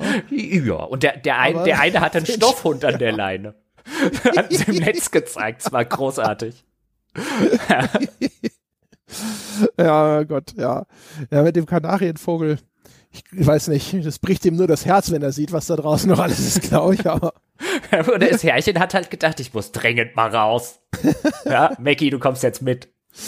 Oh, ja, mein Gott, ey, ich würde mich hier gar nicht trauen. Mit, so mein, mit meinem Kätzchen da auf die Straße oder so. Also wenn du begegnest mit einem Hund und was ist dann? Also wenn du meiner begegnest, die ist mit, äh, äh die Vorbesitzer hatten äh, offensichtlich Katzen. Meine will immer zu Katzen hinlaufen. Also die bellt nicht oder so. Die sieht eine Katze, wenn ich mit der jetzt durch die durch den Ort laufe. Und dann ist es so ein, oh, spielen, spielen, spielen, spielen. Ja, aber ich meine, selbst wenn nichts passieren würde, ich wüsste das ja nicht vorher, weißt du? Also das heißt, dann, dann wäre der Hund einfach schon niedergestreckt, bevor kann das Risiko ja nicht eingehen. Ja? Außerdem wäre die Katze wahrscheinlich schon auf irgendeinem Baum oder keine Ahnung mir ins Gesicht gesprungen. Ja, das ist schon bizarr. Ja, ich, ich kann mir schon vorstellen, dass das, also ich glaube halt, dass das auf jeden Fall einfach Entwicklungen beschleunigt, die ohnehin schon stattgefunden haben. Ne? Also der Wechsel bei Spielen weg vom physischen Kauf zu digital mhm. oder äh, beim Einzelhandel hin zum Versand. Das wird jetzt vielleicht nicht unbedingt so mega dramatisch sein, aber das wird auf jeden Fall das Ganze nochmal anschieben. Ne? Da wird es einfach so ein paar Prozente geben, die jetzt automatisch sozusagen einfach nicht mehr zu dem vorherigen zurückkehren und äh, vielleicht viele noch darüber hinaus, die jetzt sozusagen dann ähm, zumindest jetzt sozusagen schon mal einen Fuß in der Tür haben. Was ich mir umgekehrt auch vorstellen kann, ist, dass es zumindest ähm, initial, wenn diese ganzen Einschränkungen gelockert werden, sogar irgendeine Art von Gegenbewegung gibt. Also was ich mir super vorstellen kann, ist, dass all das, was jetzt so als eine Art Hoss bei den äh, Steam Concurrent Usern berichtet wird, ne, so viele Leute sind gerade da und spielen gleichzeitig Computerspiele, das wird glaube ich, erstmal auch nur kurzfristig, aber schlagartig runtergehen, sobald diese Einschränkungen aufge aufgehoben werden. Insbesondere, wenn das noch in den Sommermonaten erfolgt, weil dann werden alle da sitzen und sagen, jetzt raus. Oh Nicht ja. mal, weißt du, sogar Typen wie ich, weißt du, Sebastian hat neulich so schön gesagt, ähm, es ist ganz erschreckend, wie viele Leute auf äh, Facebook oder in Social Media insgesamt äh, den, den, das alte, den alltäglichen Alltag von uns als unerträglich beklagen, nämlich einfach nur in der Bude zu hocken den ganzen Tag. Ja, aber alleine dieses so, du, du sollst nicht mehr so richtig, ja, du darfst zwar noch, aber muss das denn und überleg dir, ob es denn wirklich sein muss. Ich glaube, sobald das wegfällt, sogar ich habe dann das viel mehr das Bedürfnis als sonst, einfach mal rauszugehen, weil diese, diese universelle Freiheit ist im Moment so ein bisschen weg. Und sobald die wiederhergestellt ist, glaube ich, will man das wie so eine affirmative Geste einfach um sich selbst sozusagen fortzuführen und zu vergewissern und auch einfach nochmal zu bekräftigen, das geht jetzt wieder, das darf ich wieder, es ist wieder Normalität da. Ich glaube, da wird es einfach einen Schwall geben, wo auf einmal diese diese diese Game-Zahlen auf einmal runtergehen. Ja, das also das das glaube ich auch. Also sobald äh, diese harten Beschränkungen aufgelöst wird werden und ähm, insbesondere, wie du schon gesagt hast, wenn es dazu noch irgendwie schönes warmes Wetter äh, gibt, dann gibt's Besäufnisse und Sexorgien auf der Theresienwiese, kann ich dir sagen. das ist spät römische Dekadenz herrscht da. Also eigentlich wie im Oktober, nur. Nur ohne Hosen. Nur ohne ja, Lederhosen. ja, auch, auch das soll da schon vorkommen, aber ja. Ja, genau. Aber ich glaube da, wie gesagt, ich damit, das wird jetzt natürlich auch nicht ewig anhalten, aber da wird auf jeden Fall, glaube ich, halt, das wird erstmal sein, als ob da irgendwo so ein Sack geplatzt ist und dann wird halt quasi ganz Deutschland erstmal wieder rausgehen und genau, abends in die Kneipe gehen, äh, einfach tagsüber einfach nur, nur wild in großen Gruppen rumhängen, ja, Einfach nur, weil es geht. Ja, wobei, also das vermisse ich, das vermisse ich auch, auch wenn ich auch scherzhaft gesagt habe, also so in der Anfangszeit hieß, man soll soziale Kontakte einschränken. Naja, gut, mache ich halt heute Skype nicht auf. aber ähm, ähm, nee, im Ernst, also was ich echt vermisse, ist halt mal sich so abends, auch ob ich jetzt Alkohol trinke oder nicht, aber abends mit einem Kumpel in der Kneipe zu treffen oder mal mit jemandem irgendwie zum Chinesen was essen gehen oder so. Halt, oder sich mit jemandem zu treffen, mit dem man zusammen mit dem Hund rausgeht oder spazieren geht oder wandern geht oder sonstige Geschichten. Also ich mache das ja vergleichsweise häufig für jemanden, der sein, sein berufliches Leben vor dem äh, Computer verbringt. Ähm, und das fehlt mir schon so ein bisschen. Äh, ich habe natürlich auch das, das, das Glück, A, in so einer Kleinstadt zu wohnen, wo es halt relativ schnell geht, dass ich draußen irgendwo im Feld bin oder im Wald bin und B, das, das, das große Glück, in einem Haus zu leben, das halt zum Beispiel noch einen Garten hat. Also ich könnte mir schon vorstellen, würde ich jetzt in meiner damaligen großen Einzimmerwohnung in München sitzen, die ich zu GameStar-Zeiten habe, hatte und würde da jetzt für die GameStar aus meinem Homeoffice arbeiten müssen, ich würde da in zwei Wochen wahnsinnig werden. Völlig wahnsinnig. Ich bin echt ein bisschen fasziniert, dass, äh, äh, da, da wird mir mein Eigenbrötlertum jetzt auf einmal vor Augen geführt, weil ich sehe, wie viele Leute darunter tatsächlich zu leiden scheinen. Ich mir immer so denke, so, das mal seit jetzt drei Jahren und alles gut, fühle mich wohl. ja, ich, ich habe halt, ich habe schon, also weißt du, das ist ja so, ich, ich normalerweise habe ich meine Freundin immer von der Arbeit abgeholt. Ne? Das ist das eine Mal, wo ich dann zuverlässig jeden Tag immer rausgegangen bin. Jetzt ist die auch im Homeoffice äh, überführt worden, sozusagen, vernünftigerweise. Und ähm, da haben wir jetzt tatsächlich das erste Mal so ein bisschen drüber gesprochen, dass wir vielleicht abends tatsächlich einfach nochmal zu zweiten Spaziergang machen. Weil das fällt jetzt weg. Und so dieses einmal am Tag einfach mal kurz vor die Tür oder sowas, das ist schon eine liebgewonnene Tradition. Und da merke ich auch, dass ich schon das Bedürfnis habe. Ja, also ich gehe dann jetzt alle paar Tage trotzdem halt irgendwie einkaufen und so, und das ist auch mal wieder gut. Aber ich leide überhaupt nicht darunter, einfach nur in einer Wohnung zu sein. Und auch Leute, die offensichtlich das extrem schwierig finden, dass sie jetzt mit ihrem Partner oder ihrer Familie, ne, mit Kindern oder Eltern auf einmal sozusagen ans Haus gefesselt sind, auch das ist etwas, wo ich mir denke, so, pff, nö, das ist, weiß gar nicht, ich weiß nicht, ich verstehe nicht, warum das ein Problem sein soll. Das sind doch eigentlich Menschen, mit denen man will, man doch sowieso konsequent die ganze Zeit mehr Zeit verbringen. Allerdings natürlich die Ignoranz dabei ist natürlich, ich habe ja keine Kinder, ja. Und es gibt Gründe, warum ich keine Kinder habe und ich kann natürlich verstehen, dass man so wenig Zeit mit ihnen verbringen will.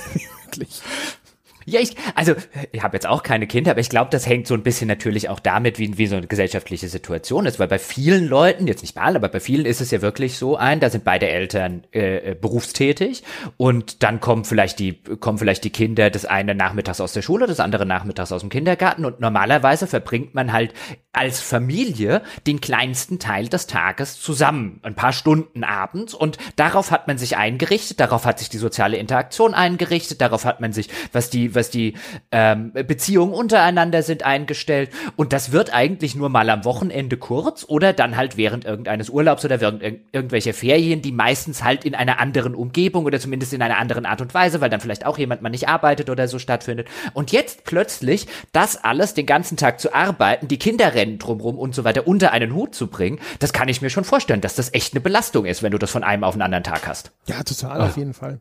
Also wie gesagt, also äh, erstens äh, völligen Respekt davor, dass das eine, gerade für Eltern eine mega problematische Situation ist. Und worauf ich eigentlich raus wollte, ist ja vor allem, dass es mir eher deutlich macht, dass mein Fall ein ungewöhnlicher ist und nicht die Norm. Ja, wo, ich, wo man so ein bisschen da sitzt und sich denkt so, ach ja, stimmt, ne? so deine eigene kleine Realitätsblase sagt so, hat sich doch gar nicht viel verändert finde ich auch nicht schlimm, zu Hause zu sein. Und dann wird dir so ein bisschen auf einmal bewusst gemacht, dass das eigentlich aber eine totale Ausnahme ist und dass ganz viele andere Leute ihr Leben ganz anders leben. Ja, vor allen Dingen, wenn dann, wenn dann unser eins, weißt du, wir armen Schweine, an uns denkt wieder keiner, ja. Ich war die ganze Zeit solidarisch, ja, mit all den Leuten dort draußen, ja, die es schwierig haben in der aktuellen Krise. Aber wenn Netflix meine Bildqualität drosselt, hört der Spaß auf. Mir ist es übrigens bislang zumindest nicht. Nee, mir ist auch nicht passiert. Ist mir nicht aufgefallen. Wenn sie es getan haben, dann ist ihr offensichtlich die gedrosselte Bildqualität von der äh, maximalen für mich nicht zu unterscheiden. nee, mir ist es auch nicht aufgefallen. Ich wollte mich nur mal, ja. nur mal, nur mal äh, scheinbar aufregen. Ja, ja, ja, ja, genau. Ja. Was glaubst du denn? Also ich vermute, wir werden beide zu einem relativ eindeutigen Ergebnis kommen, aber findet eine Gamescom statt? Nein. Nein, Nein. Ja, sehe ich auch so. Ja, da, also auch da ähm, gut, dass du es ansprichst, weil da hatte ich mich jetzt unabhängig von dem Podcast auch so ein bisschen mal umgehört außerhalb der der äh, Industrie einfach nur aus aus Interesse, weil ich total interessant finde, welche Veranstaltungen schon abgesagt haben und abgesagt wurden und welche anscheinend immer noch hoffen. Ähm, und mich so gefragt habe, warum hoffen das denn die einen und die anderen irgendwie nicht und so und habe mich mal ein bisschen in der Veranstaltungsindustrie den einen oder anderen mal so an, äh, kurz kurz angehauen ähm, und auch so bei Ärzten und Co. im bekannten erweiterten Bekanntenkreis mal ein bisschen rumgefragt. Also so von von ärztlicher Sicht geht eigentlich jeder, den ich kenne, davon aus, dass solche Massenveranstaltungen frühestens Ende des Jahres wieder ist alles, was ich gehört habe. Also das im Sommer vollkommen ausgeschlossen, dass solche Massenveranstaltungen noch stattfinden. Äh, stand eben jetzt 27.3. Und ähm, die, innerhalb der Veranstaltungsindustrie, ja diese ganze Messeindustrie, äh, Eventsindustrie und so weiter, die hat's glaube ich gebeutelt wie sonst niemand. Also die, das ist eine ganze Industrie, die einfach nichts, aber auch gar nichts mehr zu tun hat und überhaupt nicht weiß, wann sie wieder anfangen kann. Und da ging auch keiner, den ich gefragt hatte, in irgendeiner Form davon aus, dass äh, Mitte des Jahres eine solche Massenveranstaltung auch nur ansatzweise stattfinden kann. Ja, genau.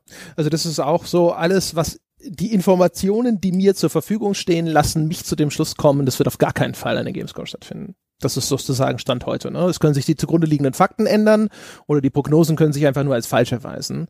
Aber äh, das halte ich für extrem unwahrscheinlich. Und das ist auch eigentlich so der einhellige Tenor der ganzen Experten, die tagtäglich da ihre Prognosen zum Besten geben. Das Interessante ist jetzt tatsächlich so ein bisschen erstens, ich finde gar nicht mal so ungewöhnlich, dass sie es vielleicht noch nicht abgesagt haben, weil sich die Informationslage so, so häufig und so schnell verändert. Das heißt also, dass man bis zum letzten Moment wartet, also bis so eine Art Point of No Return erreicht ist, ist logisch.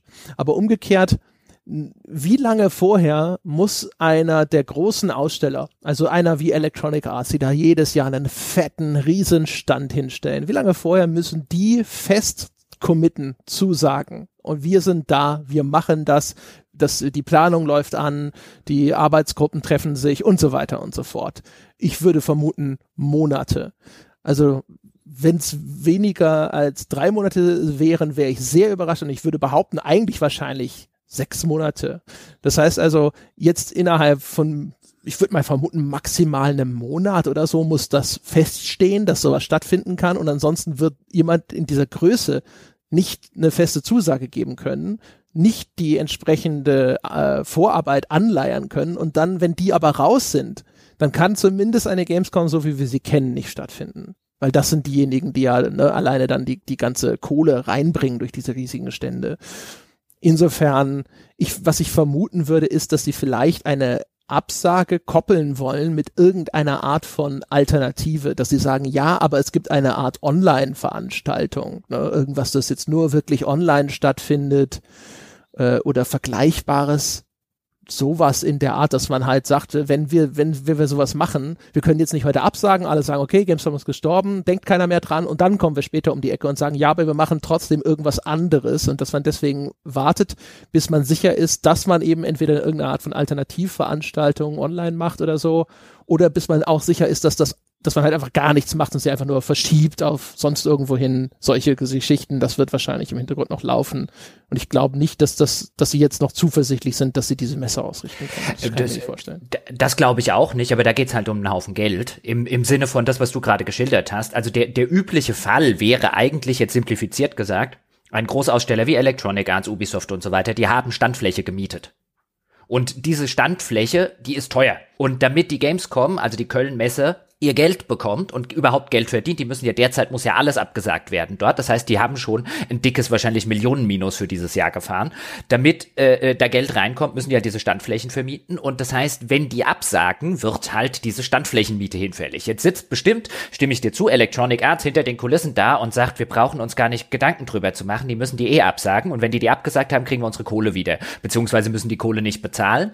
Ähm, genauso wie das für einen Privatbesucher gelten würde, wenn ich jetzt ein GameStop-Ticket hätte und die Gamescom findet nicht statt, dann müssen die mir halt das Ticket wieder ersetzen. So ähnlich wird es sein mit den ganzen Leuten, die jetzt schon Standfläche gebucht haben und Standfläche angemietet haben. Haben sie wahrscheinlich oder möglicherweise schon letztes Jahr gemacht, damit sie eben noch die besseren oder die begehrten Plätze kriegen. Und da geht's jetzt einfach nur darum, dass halt jemand, der ohnehin schon dick in den Miesen derzeit drinsteckt, wie die Kölnmesse, wahrscheinlich echt krampfhaft bis zum letzten Tag halt abwarten will, weil wenn sich am Ende rausstellt, es wäre doch gegangen, dann hat man da riesig viel Kohle versenkt. Ich glaube auch nicht, nach allem Stand jetzt, was ich weiß und was ich gehört habe, dass sie stattfindet, aber es ist durchaus halbwegs verständlich, dass sie halt wirklich bis zum letzten Tag, an dem sie absagen müssen, warten, ob es nicht doch irgendwie geht. Ähm, weil das das das wäre das wäre sozusagen noch der also es wird sie jetzt auch nicht irgendwie glaube ich dieses Jahr ins Plus retten um Gottes willen aber es würde zumindest die die die Delle ein bisschen verschmerzhaft verschmerzbarer machen. Ja genau. Also da wird man halt wie gesagt man wird bis zum letzten Moment warten und auch vielleicht dann immer noch gucken gibt es irgendwelche Alternativen kann man das vielleicht hinterher, es äh, besteht eine Möglichkeit, dass sie viel kleiner als irgendwie eine super limitierte Fachmesse stattfinden kann, wo man dann aber auch wieder live streamen könnte oder so. Glaubst du, die, äh, für die Publisher ist es tatsächlich in irgendeiner Form relevant? Also wird dadurch, dass die Gamescom nicht stattfindet, hat das irgendeine erhebliche Auswirkung auf das Business oder was auch immer? Auf das Business glaube ich nicht. Also keine, keine nennenswerte. Da wird es bestimmt den ein oder anderen Fall geben. Also jetzt bei den großen Publishern glaube ich nein. Es wird immer so bei so Messen den ein oder anderen Fall geben, wo dann dadurch ein Spiel, das vorher niemand auf dem Schirm hatte und das keine Öffentlichkeit besaß, dann plötzlich Öffentlichkeit bekommen hat, die, die dann dieses Jahr fehlt oder dieses Spiel, das es dann nicht gibt oder die fünf Spiele. Ich glaube für die Publisher nein. Ich glaube, den, den Publishern hat die E3 oder wird das Fehlen der E3 mehr wehtun. Weil die E3 nach wie vor die absolute Leitmesse in dieser Branche in der Hinsicht ist, auch wenn da die Strahlkraft nachgelassen hat. Also das, so diese geballte Aufmerksamkeit in Los Angeles auf einem Schlag und so, die, die tut denen mehr weh, ähm, auch für Neuankündigungen und Co. als eine Gamescom ihnen wehtut. Ich glaube, eine Gamescom ist so eine Messe, das nimmt man halt mit. Ähm, wichtiger ist, glaube ich, immer noch die E3.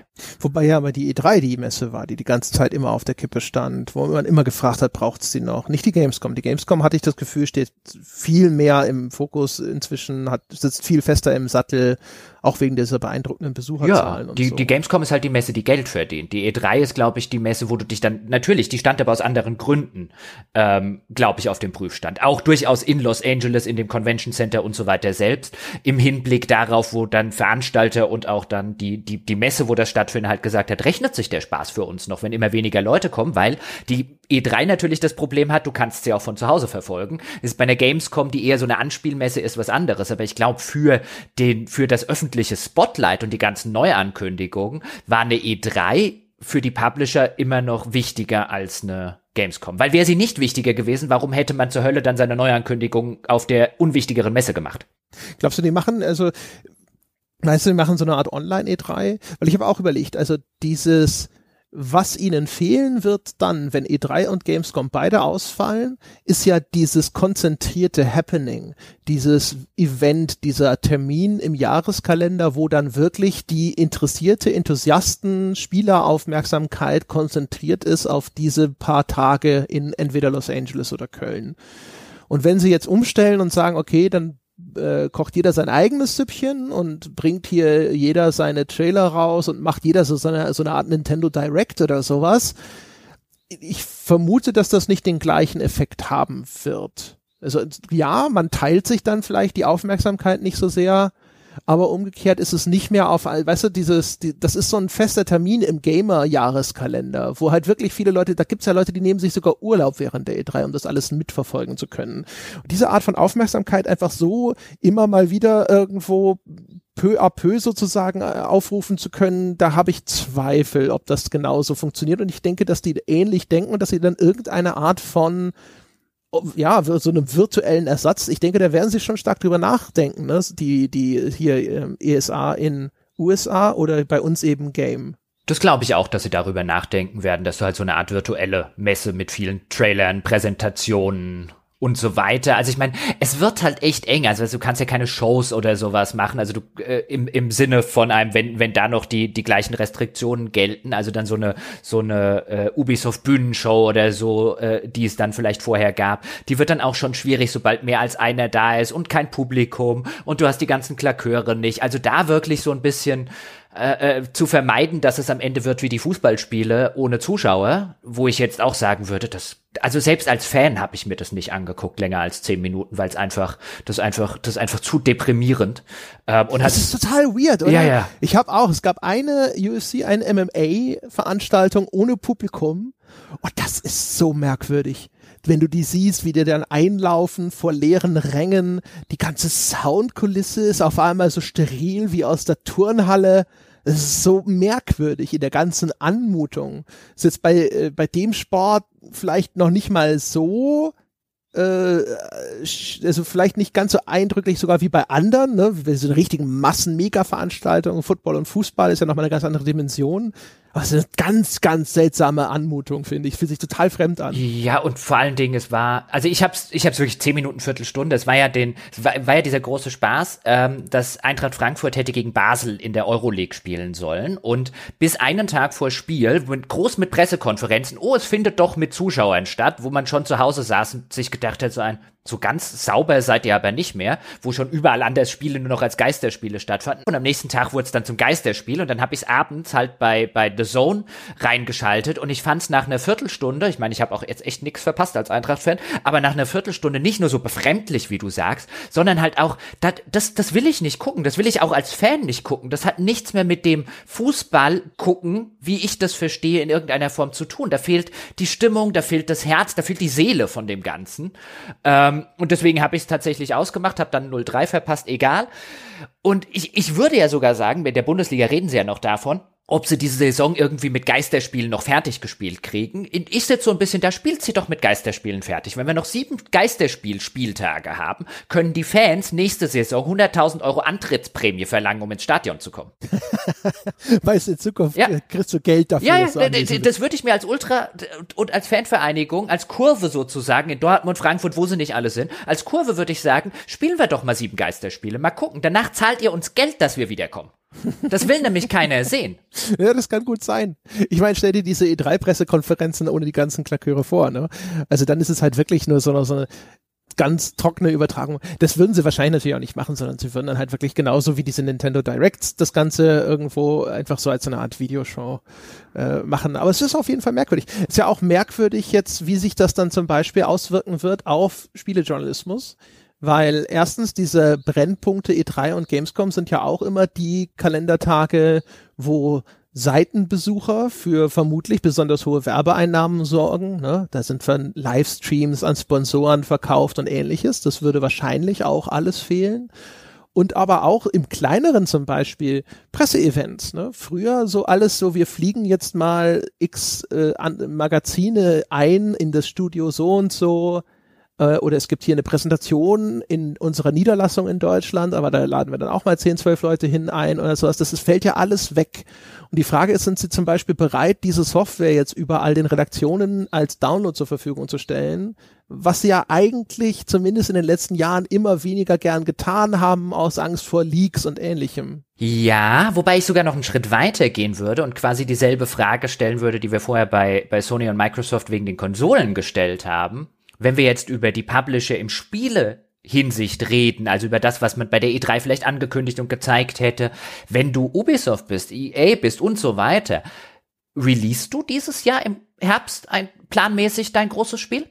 Hast du nicht, stehst du nicht vor exakt der gleichen Problematik, die du bei Sony und bei Microsoft hast und sagst, wenn ich mich jetzt und so langsam aber sicher, noch nicht am 27.3., aber wir wissen und haben schon häufig über die Vorlaufzeit, die herrscht, um die ganze QA zu machen, um die ganze Submission bei den Konsolenherstellern zu machen und so weiter und so fort und vielleicht jetzt noch Unsicherheiten hast, ob Microsoft und Sony überhaupt mit ihren Konsolen so wie geplant rauskommen werden, committest du dich jetzt oder nächsten Monat auf einen Release im Oktober, bei dem du durchaus mit der Maßgabe Ausgabe rechnen musst, dass äh, Corona wieder in irgendeiner Form alles überstrahlt, die Leute kein Geld haben und so weiter und so fort und am Ende du einen riesigen Flop hinlegst, weil wir über eine Industrie reden, die sich riesige Flöppe, Flöppe, Flöppe, super, ich habe einen neuen Plural erfunden, riesige Flöppe nicht leisten können.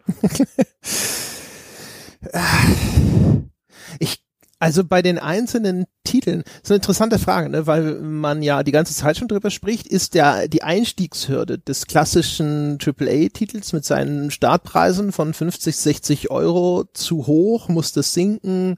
Äh, insbesondere auch in Zeiten, wo dann sowieso im Nachgang immer weiter versucht wird, dann noch zusätzliche Sachen rein zu verkaufen. Ähm, ist das jetzt äh, dann auf einmal eine neue Realität, in der diese Hürde auf einmal nicht mehr von so vielen Leuten genommen werden kann? Wenn jetzt ein neues FIFA rauskommt, wie viele Leute sitzen da und sagen, eh, vielleicht spiele ich auch einfach das FIFA vom Vorjahr nochmal. Ja, oder wie, viel, wie viele wollen es gar nicht spielen, wenn die, wenn alle Ligen nur noch Geisterspiele machen und sich gerade keiner mehr sonderlich für Fußball interessiert? Vielleicht aber auch gerade erst recht, ne? Ja. Da ist das Publikum wenigstens anwesend. aber auch einfach mal reingeworfen, sorry für die Unterbrechung, aber ja, auch das spielt ja eine Rolle. Ja, ja, natürlich. Also das ist halt super schwierig einzuschätzen, weil es halt in so beide Richtungen gehen kann. Ich würde ehrlich gesagt da damit rechnen, dass die ihre Spiele relativ normal veröffentlichen, sofern sie es denn können. Ne? Also auch da kann ja auch einiges noch schiefgehen. Also äh, die meisten Studios haben ja jetzt auf Homeoffice ebenfalls umgestellt. Und jetzt habe ich mich im Vorfeld mal so ein bisschen umgehört und ich hatte zumindest den Eindruck von den jetzt drei, vier Leuten, mit denen ich gesprochen habe, die mir bei größeren Studios arbeiten, dass das anscheinend durchaus ganz gut funktioniert hat die haben sich auch alle erstaunlich früh darauf eingestellt. Ich habe also keinen eins, keinen einzigen gesprochen, der bei einem größeren Studio arbeitet, der nicht gesagt hat, dass sie schon im Januar mit der Planung angefangen haben, um das Ganze ins Homeoffice zu verlegen. Aber nichtsdestotrotz, ne, also das sind ja dann teilweise hunderte von Leuten, die dann umgetopft werden müssen. Und es funktioniert auch dann je nach Abteilung unterschiedlich gut äh, und je nach Mitarbeiter unterschiedlich gut. Ne? Leute, die zum Beispiel auch wieder noch äh, Kinderbetreuung unter einen Hut bringen müssen oder sowas. Es ist zumindest nicht ganz klar, ob das nicht doch zu Verzögerungen führt. Ich habe bei einigen gehört, dass es tatsächlich sogar zu einer Verbesserung geführt hat, dass sie jetzt besser im Zeitplan liegen als vorher, dass sie im Homeoffice einfach offensichtlich weniger Reibungsverluste haben, was ich auch ja schon mal ganz interessant fand, so als Feststellung. Ähm, aber auch da, man muss halt sehen, ne? also wenn jetzt zum Beispiel irgendwelche Schlüsselpersonen krank werden oder sowas. Sowas kann ja auch eine Entwicklung verzögern. Auch da wird man sehen, wie viele von den Titeln dann erscheinen können, wo man dachte, dass sie erscheinen würden. Das ist eh eine ganz interessante Frage, jetzt sowohl in der Spieleentwicklung als auch äh, generell in jedem Berufsfeld eigentlich, in jedem Geschäftsfeld, ist, wenn du dieses erzwungene Homeoffice hast und das plötzlich auch in Strukturen und Unternehmen passiert, wo das in der Form vorher überhaupt nicht denkbar gewesen wäre, was ändert sich dadurch, wenn die Leute zum Beispiel feststellen, hey, es funktioniert ja besser, wie du gerade gesagt hast, oder auch, ob sie zum Beispiel feststellen, hey, von den 400 Leuten brauchen wir doch nur 300. Oder wir haben 100 zu wenig oder was auch immer. Also diese ganzen, also wie sich da ganz fundamental, glaube ich, durch diese Krise Strukturen verändern werden, weil du jetzt einfach mal vier Wochen in einem Umfeld arbeitest, wie das in deinem Unternehmen vorher überhaupt nicht denkbar oder durchführbar gewesen wäre und jetzt halt erzwungenermaßen und du dann halt Erfahrungsschatz mitbringst über etwas, wo alle Leute früher vielleicht nur gesagt hätten, nein, lass uns doch mal drüber nachdenken und ich könnte mir vorstellen das und jetzt hast du handfeste Erfahrungswerte und jetzt hast du handfeste Dinge, die du vielleicht auch nachweisen und, und nachverfolgen kannst. Also ich könnte mir auch vorstellen, dass sich da die, die, die, die, die Spieleentwicklung auch durchaus strukturell ändert und in anderen Bereichen sowieso. Das ist möglich, ja. Ich habe überlegt, ob das die Spieleentwicklung entweder besonders betrifft oder besonders wenig. Also besonders wenig sicherlich das in, in der Hinsicht, dass ein Entwicklerstudio, die sowieso extrem technologieorientiert sind, die sich gut auskennen mit solchen Sachen, dass die wahrscheinlich im Vergleich zu jetzt, keine Ahnung, irgendeinem Traditions, Traditionsunternehmen, das seit 100 Jahren da in seiner, in seinem, seinen altehrwürdigen Gebäuden mit einer EDV aus den 90ern noch klargekommen ist, ja, dass die in der Umstellung aus Homeoffice sehr viel Mühe müheloser agieren können. Das kann ich mir super vorstellen. Und dann ist die Frage, sind sie aber auch viel eher diejenigen, die hinterher feststellen und sagen, warum bezahlen wir eigentlich so viel Miete für diese riesigen Büroanlagen? Wenn das alles eigentlich ziemlich gut funktioniert mit dem Homeoffice, müssen wir da vielleicht unsere Arbeitsorganisation neu denken? Müssen wir vielleicht mal drüber nachdenken, dass dieses ganze äh, Präsenzdenken gerade auch in Deutschland ja relativ äh, weit verbreitet, ne? dass du, wenn der Mitarbeiter muss da sein, damit er der Kontrolle des Chefs auch unterworfen ist. Und wer lange da ist, ist ein guter Mitarbeiter, ein fleißiger Mitarbeiter. Äh, inwieweit das in Frage gestellt wird. Ich glaube, das Letztere und so, das betrifft vielleicht eher alteingesessenere Branchen viel mehr als die Spielebranche. Aber umgekehrt sind sie vielleicht diejenigen, die viel eher noch in der Lage sind zu sagen, so, das hat ganz gut funktioniert, vielleicht können wir da einfach, einfach in Zukunft anders agieren. Das ist ganz witzig, hatte ich just gestern Abend mit meinem Bruder, wo ich auch so ein bisschen die Theorie aufgestellt habe, genauso wie du jetzt, dass insbesondere andere Unternehmen, eher die alteingesessenen Unternehmen, jetzt halt vielleicht wirklich mitkriegen, pass mal auf, dass jetzt, wo die Leute im Homeoffice sind, weißt du, wir kriegen unsere Arbeit wird trotzdem gemacht, weißt du, wir, wir kriegen vielleicht trotzdem die Aufträge, wir kriegen halt trotzdem den ganzen Krempel gemacht, aber wir zahlen, wir haben wesentlich weniger Kosten. Der kostet uns, der kostet uns keinen Strom, wir kosten uns keine Miete, der geht zu Hause aufs Klo und so weiter und so fort. Also ob das nicht tatsächlich dazu führen könnte, dass sich sowas wie Homeoffice viel weiter durchsetzt, was ja einerseits dann auch wieder eine total super Sache, so vielleicht für Leute wie uns von der von der ähm, vom Charakter her sein könnte, die eh viel lieber zu Hause arbeiten als äh, äh oder kein Problem damit haben, zumindest zu Hause zu arbeiten, als ins Büro zu gehen. Und äh, andererseits aber wieder für so eine Art Ausbeutung sorgen könnte, weil dann bestimmt halt auch wieder Leute da sitzen, pff, dann kann der sich auch selber seinen Rechner kaufen, wir zahlen demnächst, das müssen wir nicht bezahlen, da sparen wir Geld, da sparen wir Geld, soll der ruhig mal daheim seine zehn Stunden arbeiten. Das ist übrigens eine von den wenigen Problemen, die mir genannt wurden, wenn es darum geht, so eine Spieleentwicklung ins Homeoffice umzutopfen, ist, dass dann teilweise mit sehr spezieller und äh, teurer Hardware gearbeitet wird, die auch nicht einfach so mir nichts, dir nichts mal in ein Homeoffice umzuziehen ist, insbesondere wenn es auch vielleicht um Geräte geht, die geteilt werden, wo die sich normalerweise jetzt keine Ahnung, ich habe ehrlich, ich habe da nicht nach einem konkreten Beispiel gefragt, worum es ging, ehrlich gesagt, aber man kann sich halt vorstellen, nehmen wir mal an, wir hatten das ja früher bei der GameStar, da gab es so zwei, drei äh, Rechner fürs Videorendering. Die waren halt besonders gut dafür und waren besonders schnell. Und dann hat man sich aber diesen Rechner geteilt. Ja? Da gab es zumindest diesen einen äh, Apple Rechner, der stand halt rum und da konnte halt jeder sein Zeug machen. Ähm, und das ist natürlich etwas, das funktioniert nur, wenn alle in einem Büro sind. Und wenn den einer mit nach Hause nimmt, dann teilst du den mit niemandem mehr. Ja, oder ich, ich kann mir halt auch vorstellen, sowas wie zum Beispiel, wenn es um die Sounds geht. Und da, da wirst du halt, weißt du, so einen, so einen Recording-Equipment äh, oder so, wenn du halt selber noch was, selber noch was machen willst äh, und Co. Und dann hast du vielleicht vier oder fünf Leute, die halt da dran arbeiten. Ich nehme an, das Studio werden die nicht mit nach Hause nehmen können. Stimmt, interessante Frage. Welche Spiele haben einen Orchester-Soundtrack geplant und haben jetzt ein Problem? Ja, äh, Xylophon ist auch schön. ja, oder ja, vielleicht doch mal gucken, was, was haben wir denn noch so in der Datenbank, ja. Da ist noch diese Techno-Musik, die wir 1997 nicht für den Arcade-Shooter benutzt haben.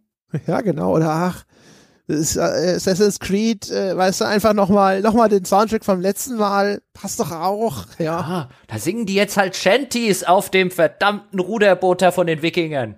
Ja, Sind's genau. jetzt Wikinger? Spielen es einfach rückwärts ab. Ich glaube, ich glaube immer noch nicht bestätigt, aber das Gerücht ist immer noch hart, dass es die Wikinger sind. Oh, okay. Ob man dann vergewaltigen und brandschatzen darf? Also brandschatzen bestimmt. Ich, ich, da man, ich glaube, also wenn man sich so anschaut, was man in den anderen Titeln durfte und was aber vielleicht äh, historisch gesehen äh, zulässig gewesen wäre, dann äh, wird man vielleicht vermuten können, hm, Brandschatzen vielleicht. Okay. Das ist nur, irgendwo hatte ich, ah, ich weiß gar nicht mehr, wie ich drauf kam.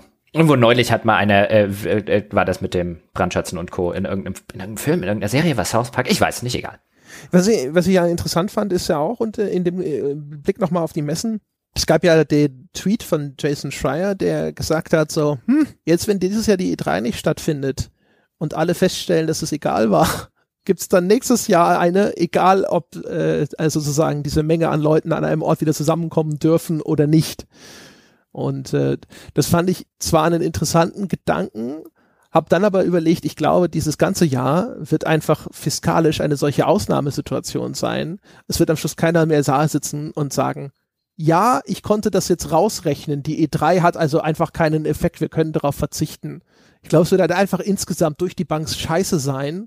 Und dann wird man nicht wissen, lag es daran, dass eine E3 nicht stattgefunden hat oder dass eine Gamescom nicht stattgefunden hat oder lag es einfach nur insgesamt an der ganzen Situation oder sonst irgendwas. Es ist halt einfach so eine Ausnahmesituation, dass diese, dieser Rückschluss wird einfach gar nicht möglich sein. Und genauso glaube ich, dass es bei der E3 und bei der, der Gamescom jetzt Gamescom immer unter dem Vorbehalt, dass die Prognose eintrifft und sie wirklich nicht stattfindet. Ich glaube, im nächsten Jahr wird es genauso auch sein. Es werden alle einfach so froh sein, wieder eine E3 machen zu können, dass sie es nochmal tun Das kann sehr gut sein und was ich mir halt auch sehr gut vorstellen kann, zumindest bei sowas, ist ja häufig so, dass man eigentlich drauf guckt und ganz nüchtern sagt ein, ja gut, unter diesen Voraussetzungen, wenn wir hier eine Pro- und Con-Liste machen, müsste man eigentlich aufhören, bei der E3 mitzumachen, aber dass das am Ende mehr Arbeit ist, als tatsächlich bei ihr mitzumachen und man deswegen es halt weiter so wie bisher macht. Also häufig gibt's ja wirklich einen handfesten Grund für dieses weiter wie bisher, der halt einfach ist, dass nicht weiter wie bisher am Ende mit mehr Arbeit verbunden wäre. Und das kann ich mir halt schon vorstellen, dass man halt sagen würde, weißt du, dann sitzt halt der Publisher da und sagt, jetzt hören wir doch mal auf zur E3 zu gehen. Ja, da müssen wir aber erstmal ein Meeting machen, wo wir sonst unsere Spiele ankündigen. Ja, wir könnten doch irgendwie so eine Videokonferenz. Oh, da müssen wir da drüben aber mal Bob fragen, ob wir da überhaupt die, die äh, technischen Möglichkeiten, sonst müssten wir was zukaufen. Das geht dann aber wieder ins Budget von Bill, also müssen wir den wieder dazu nehmen. Und ehe du dich versiehst, sitzt halt ein Entscheidungsträger da und sagt, da gehen wir doch lieber zur E3.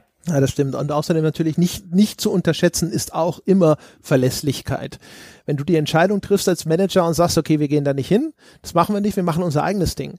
Selbst wenn deine Annahme richtig ist, dass es für dich effizienter, erfolgsversprechender, günstiger ist, nicht hinzugehen und dein eigenes Ding zu machen. Es ist ja immer noch die Ausführung dahinter. Und wenn du schlecht ausführst, kann das Ergebnis ja trotzdem schlechter sein. Und das heißt also, die, dass du dieses Risiko würdest du also eingehen, wenn du dich entscheidest, sozusagen, du backst dein eigenes Brötchen. Ne? Und Risiken, Risiken vermeiden immer alle gerne. Wenn du einfach das machst, was alle machen und was bisher immer irgendwie funktioniert hat oder sowas, das ist das, wo du dich hinterher weniger rechtfertigen musst, als wenn du sagst, okay, wir machen es anders. Und dann ist zwar die Entscheidung, wir machen es anders, ist korrekt, aber wie du es anders gemacht hast, war leider falsch. Ja. Das ist immer schwierig. Also ging es jetzt wirklich nur darum, dass wir im Juli, August. Redet kein Mensch mehr von Corona, ja, so Water under the Bridge, Schnee von gestern und so weiter, jetzt erstmal wieder leben wie ganz normal.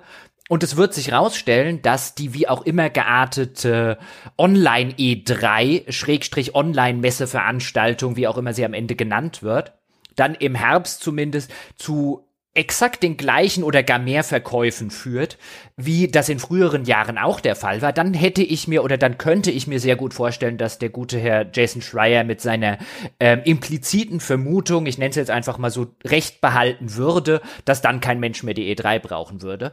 Aber da, weißt du, das hat halt so viele, wenn das so wäre, so viele hätte, hätte Fahrradkettes dabei, ähm, dass ich nicht glaube, dass es so kommt. Also würde das wirklich so kommen und das, wir hätten hier Stand äh, Juli oder Stand August, hätten wir Business as usual für den Rest des Jahres und für nächstes Jahr, dann könnte ich mir durchaus vorstellen, dass die Hersteller halt sagen würden, ach guck mal da, wir brauchen die E3 ja gar nicht. Aber ich glaube nicht, dass wir dieses Business as usual haben und dass du deswegen halt keine Annahme je hättest, wo du sagen könntest, ach guck mal, die haben wir gar nicht gebraucht, weil halt einfach alle Werte, mit denen du auch Ende des Jahres operierst, halt immer unter dem Kaviat stehen, hier ist nichts normal. Exakt, ja, genau, das meine ich. Wie ist es denn mit so, äh, mal angenommen jetzt, was ist denn mit Previews? Also nehmen wir mal an, ich weiß gar nicht, wie viel noch wirklich über Preview-Events läuft, aber ein bisschen was ist da ja noch. Und wenn die jetzt auch alle ausfallen müssten und man jetzt nehmen wir mal an, die Hersteller können vielleicht auch einfach nicht sagen, okay, dann geben wir ihnen diese Preview-Version in irgendeiner Form digital. Wenn du die, wenn du eigentlich darauf eingerichtet warst, du zeigst das vor Ort den Leuten, die du irgendwohin einlädst, ne? Erstens willst du vielleicht die, die Kontrolle, die das mit sich bringt. Zum anderen ist aber auch vielleicht deine Version eine, die du nicht einfach so jemandem schicken kannst, sondern die genau in dieser kontrollierten Umgebung ablaufen muss und du kannst das jetzt nicht mehr korrigieren. Glaubst du, wir haben jetzt sozusagen den Rest des Jahres eine reine Vorschauberichterstattung auf Basis von Factsheet und drei Screenshots? Oder ändert sich da was? Wenn du das hättest, oder wenn, wenn das wirklich den Rest des Jahres diese Problematik hätte, dann glaube ich, hätten wir eine Preview-Berichterstattung auf Basis von Twitch-Streams. Ich glaube, glaube nicht, dass dann ein Hersteller irgendwie hingehen würde und würde noch sagen, mich interessieren, was irgendwelche Online-Medien schreiben. Dann interessiert den wirklich nur noch, was kann ich in die Welt hinaus zeigen. Wenn ich das schon, oder? Natürlich, ja, er, oder er könnte seine Veranstaltung natürlich auch quasi einfach. Ja, oder er, er zeigt das selber oder so. Aber in der, weißt du, in der Hinsicht, wo ich jetzt halt sage, ein, ähm, ich muss die Version sowieso rausschicken oder ich kann sie gar nicht rausschicken, Weißt du, wenn ich, wenn ich das eine machen muss oder das andere nicht kann, dann würde ich jetzt instinktiv sagen, ja, dann geh zu, dann, dann geh gleich zu irgendeinem bekannten Twitcher. Das könnte aber auch natürlich auch so eine, das ist jetzt natürlich eine sehr kleine Änderung, aber da könnte man natürlich, wenn man jetzt feststellt, so, so geht's auch, ich kann einfach äh, die Präsentation streamen zu den Leuten, so wie ja auch jetzt E3-Pressekonferenzen und E3-Präsentationen immer gestreamt werden und dann da kann man schon auf die Idee kommen zu sagen, wo, warum soll ich eigentlich diese ganzen Flugtickets in Zukunft weiter bezahlen? wenn es auch so geht. Ja, häufig wird ja jetzt beides gemacht. Weißt du, du sagst halt, du hast halt, du hast halt äh, sozusagen, du streust das halt weit. Du sagst jetzt ähm, zum Beispiel, ich lade jetzt diese 20 Journalisten weltweit ein zu mir nach Los Angeles und zeige ihnen die aktuelle Version meines Spiels. Natürlich lädst du da keinen Streamer ein, weil was soll der da? Der kann, also außer du, du würdest ihn von dort streamen lassen, aber das, dann, das kannst du auch anders machen. Also machst du in der ersten Welle, machst du das und dann hast du die Berichterstattung in den Spielemedien. Und in der nächsten Welle sagst du halt hier Streamer X, Streamer Y, Streamer Z, ihr seid die und notfalls gibst du ihnen sogar noch Geld und ihr spielt jetzt mal mein Spiel, das ist deine zweite Welle. Wenn du aber die erste Welle nicht mehr machen kannst, dann gehst du halt geballt in die zweite. Und dann ist die Frage, ob du irgendwann wieder sagen wirst, ich glaube, darauf wolltest du ein bisschen hinaus, brauche ich die ersten überhaupt noch? Genau, also auch das ist ja, ne, das ist ja auch so ein Trend, der sich dann eventuell noch mal ein bisschen beschleunigen oder bekräftigen könnte. Ne? Man hat ja sowieso gesehen, dass dann häufig bei einzelnen Spielen auch schon versucht wird, mal so, was ist denn, wenn wir jetzt ganz hart einfach nur auf die Streamer setzen bei der Vermarktung des Spiels, ne? Apex Legends und sowas. Auch da wird man gucken, ob das jetzt sozusagen noch mal irgendwo spürbar irgendwo diesen Schalter weiter umgelegt hat oder ob das halt einfach, keine Ahnung, dass da vielleicht irgendwelche Notlösungen gefunden werden oder ist es mal ein bisschen dünner einfach mit den Vorschauen und dann hinterher kehrt es aber wieder zurück zu dem Zustand, in dem es vorher gewesen ist. Was ich auch noch also so jetzt so als, als, als Randbemerkung ganz interessant finde, was jetzt so Verschiebungen und so weiter angeht. Ich kann mich noch erinnern, als wir unseren Live-Auftritt im Januar oder unsere Live-Auftritte im Januar hatten, kam, glaube ich, du oder Sebastian, äh, wir haben so vorher gequatscht, welche Themen könnten wir denn auf unser Glücksrad schreiben und dann ging es irgendwie um die, ähm, wir haben es dann, glaube ich, Delay-Gate genannt, also um die, um die ganzen mhm. Spiele, die verschoben werden. Und ich äh, hatte damals äh, euch noch ganz unschuldig gefragt, was wurde denn alles verschoben, weil ich wirklich seit 31.12. sehr wenig Berichterstattung, jetzt natürlich in Vorbereitung auf die Folge ein bisschen mehr, aber ansonsten sehr wenig äh, äh, Berichterstattung verfolgt habe und dann erfahren habe dann, ja, hast nicht gehört hier, äh, Watch Dogs und ähm, Cyberpunk und Final Fantasy VII Remake und es waren, glaube ich, noch zwei oder drei andere Sachen, die damals genannt wurden. Ich so, ach, guck mal, da, nee, ich habe kein, keine Spielewebseiten und so gelesen und jetzt sitze ich so da und denke mir, ob die das für eine gute Idee halten, jetzt noch das alles verschoben zu haben. Also ich meine, wenn jetzt, wenn jetzt einer wie ein Cyberpunk oder so zu diesem Zeitpunkt erscheinen könnte, dann würden sie es vielleicht tun, glaube ich, weil ich meine, das wäre jetzt natürlich wahrscheinlich. Gut, die waren auf April. Und sagen. Ja, ja, ja. Die, aber auch April wäre ja immer ja. noch eigentlich. Das wäre jetzt in zwei Wochen. Das wäre ja brillant. Ah, ich glaube, die hatten 26. April. Die hatten wirklich, die waren, die nee, waren 16. Spät. Echt 16. Die waren an, an meinem ah. Geburtstag, deswegen weiß ich sogar. Genau. Oh, okay.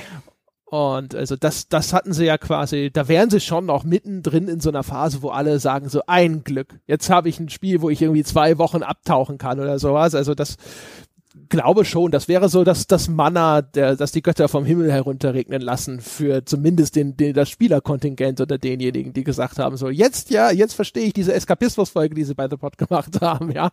Ich finde es gerade genau richtig und wichtig. Ja, Ah, 16. Ich hatte irgendwie 6, aber zumindest die 6 hat gestimmt. Ähm, 26. im Hinterkopf. Ja, auch, auch das Final Fantasy VII Remake. Also die, das wären halt just äh, Spiele der Sorte, auch so einen Watch Dogs, Spiele der Sorte, die ich jetzt persönlich auch suche, weil so ein bisschen Eskapismus kann ich jetzt echt ganz gut. Also so, so sehr wie ich vorher über diese Dramaturgie geredet habe und über diese Spannung und so weiter. Ich bin echt froh, wenn ich mich abends äh, mit äh, Netflix zum Beispiel oder mit einem Spiel oder mit einem guten Buch oder so mitten in den Eskapismus schießen kann. Also ich gucke gerade sehr aktiv nach Eskapismus und freue mich jetzt sehr auf Persona 5, so Eskapismus in seiner Reinform, die Sorte Spiel. Das hält mich jetzt 100 Stunden oder so eben nicht davon ab, diese Nachrichten zu konsumieren, aber nachdem ich sie konsumiert habe, kann ich mich irgendwo in ein eskapistisches lila Launeland schießen und äh, äh, das kann man dann auch immer mal sehr gut gebrauchen. Und just diese Sorte Spiele, die würden jetzt, glaube ich, gut funktionieren. Also gut, Final Fantasy 7, das kommt ja dann tatsächlich tatsächlich im äh, April.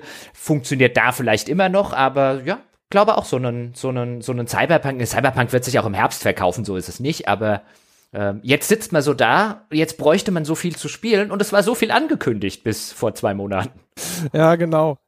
Das wäre, das wäre, glaube ich, schon. Also ich glaube zumindest die, die Menschen da draußen wären, wären äh, sehr zufrieden und sehr dankbar, wenn das, wenn das noch äh, bei dem ursprünglichen Release-Termin geblieben wäre. Ich glaube, außer Cyberpunk würden sie auch nichts brauchen. Würden alle da sitzen und sagen, nee, nee, danke, reicht schon, verschiebt euer Gods and Monsters da, Ubisoft und äh, euer Watch Dogs Legion gerne, was auch immer, wann immer es euch passt. Ja? Aber das eine Ding, ja, wo, wo ja alle so ein bisschen drauf hingefiebert haben, ich glaube, das wäre natürlich jetzt schon stark. Glaubst du, ähm, was ich mir auch noch überlegt habe, glaubst du, die, die Themen, die man in Computerspielen sieht, werden sich ändern. Also jetzt natürlich, der Computerspielentwicklung ist ja so ein Tanker, die, bis der irgendwo mal seinen Kurs geändert hat, das dauert, das ist, geht nicht von heute auf morgen und so. Aber äh, so postapokalyptische Szenarien und sonst irgendwas. Wir haben ja sogar mal drüber gesprochen, wie viel die Dystopie oder die Postapokalypse in, in extrem vielen Spielformen ähm, die, die Themensetzung beherrscht und so. Weißt du, die Leute sitzen da und haben dann einfach auch mal irgendwie nicht mehr so viel Bock auf sowas und suchen eher nach anderen Spielwelten, dass es da eine Verschiebung gibt einfach so in dem, was gerade angesagt ist? Ja, eigentlich sieht man ja so kommerzieller Natur häufig das Gegenteil, sondern die Leute haben dann, wo man ja eigentlich vermuten würde, dass ein großer Bedarf nach was völlig Eskapistischem herrscht, sieht man häufig, dass das Gegenteil der Fall ist und eben akut etwas konsumiert wird, was sehr nah an der Realität ist. Sei das jetzt, habe ich zumindest gelesen, dass auf Steam und Co. sich zumindest in der Anfangszeit der Krise das, äh, wie heißt das, wo man ein Virus baut, das Spiel, ich habe den Namen vergessen so Plague Inc. Plague Inc., genau, so super verkauft habe, also wo man ein Virus designt, der möglichst viele Leute auf dem Planeten umbringen soll, was, als es damals rausgekommen ist, ein schwarzhumoriger Spaß gewesen ist. Heute bleibt dann so ein bisschen der Spaß im Halse stecken.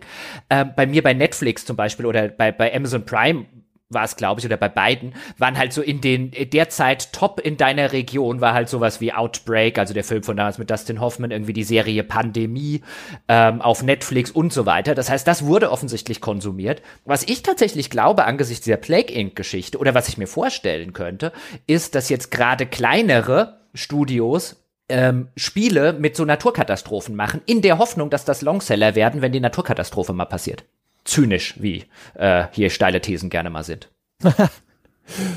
ja. Ich habe eigentlich überlegt, die Frage ist halt auch äh, vielleicht weg, wenn jemand was in Entwicklung hätte, das vielleicht zu nah an der Realität ist, glaube ich, dass die eher den Kurs ändern würden. Weißt du, so wie sie damals bei Spider-Man 2, glaube ich, die Twin Towers vom World Trade Center digital entfernt haben aus dem Film weil das nach dem Terroranschlag da vom 11. September ihnen nicht geheuer war, den Film mit den noch intakten Gebäuden zu veröffentlichen. Ähm, und ansonsten schwierig, aber also man, der, es ist ja häufig immer so, zumindest so eine Binsenweisheit, dass der, der Zeitgeist immer so einen Fußabdruck in den jeweiligen Medien hinterlässt, ne? aber eben häufig auch gerne in so einer abstrahierten Form. Also das eingängigste Beispiel ist natürlich die 80er Jahre Actionfilme, wo es gegen die bösen Russen geht und der Kalte Krieg dadurch dann sehr deutliche Spuren hinterlassen hat, die auch einfach äh, heute noch sehr einfach zu dechiffrieren sind. Jetzt ist die Frage, in welcher Form würde ein Ereignis wie eine eine Jahrhundertpandemie, die man live miterlebt hat, wie würde das sozusagen Spuren im Ausdruck der zeitgenössischen Medien hinterlassen? Es ist halt, glaube ich, eine sehr, sehr große Frage. Um das beantworten zu können, müsste man sehr wahrscheinlich wissen, wie sich das Ergebnis dieser Pandemie irgendwann darstellt.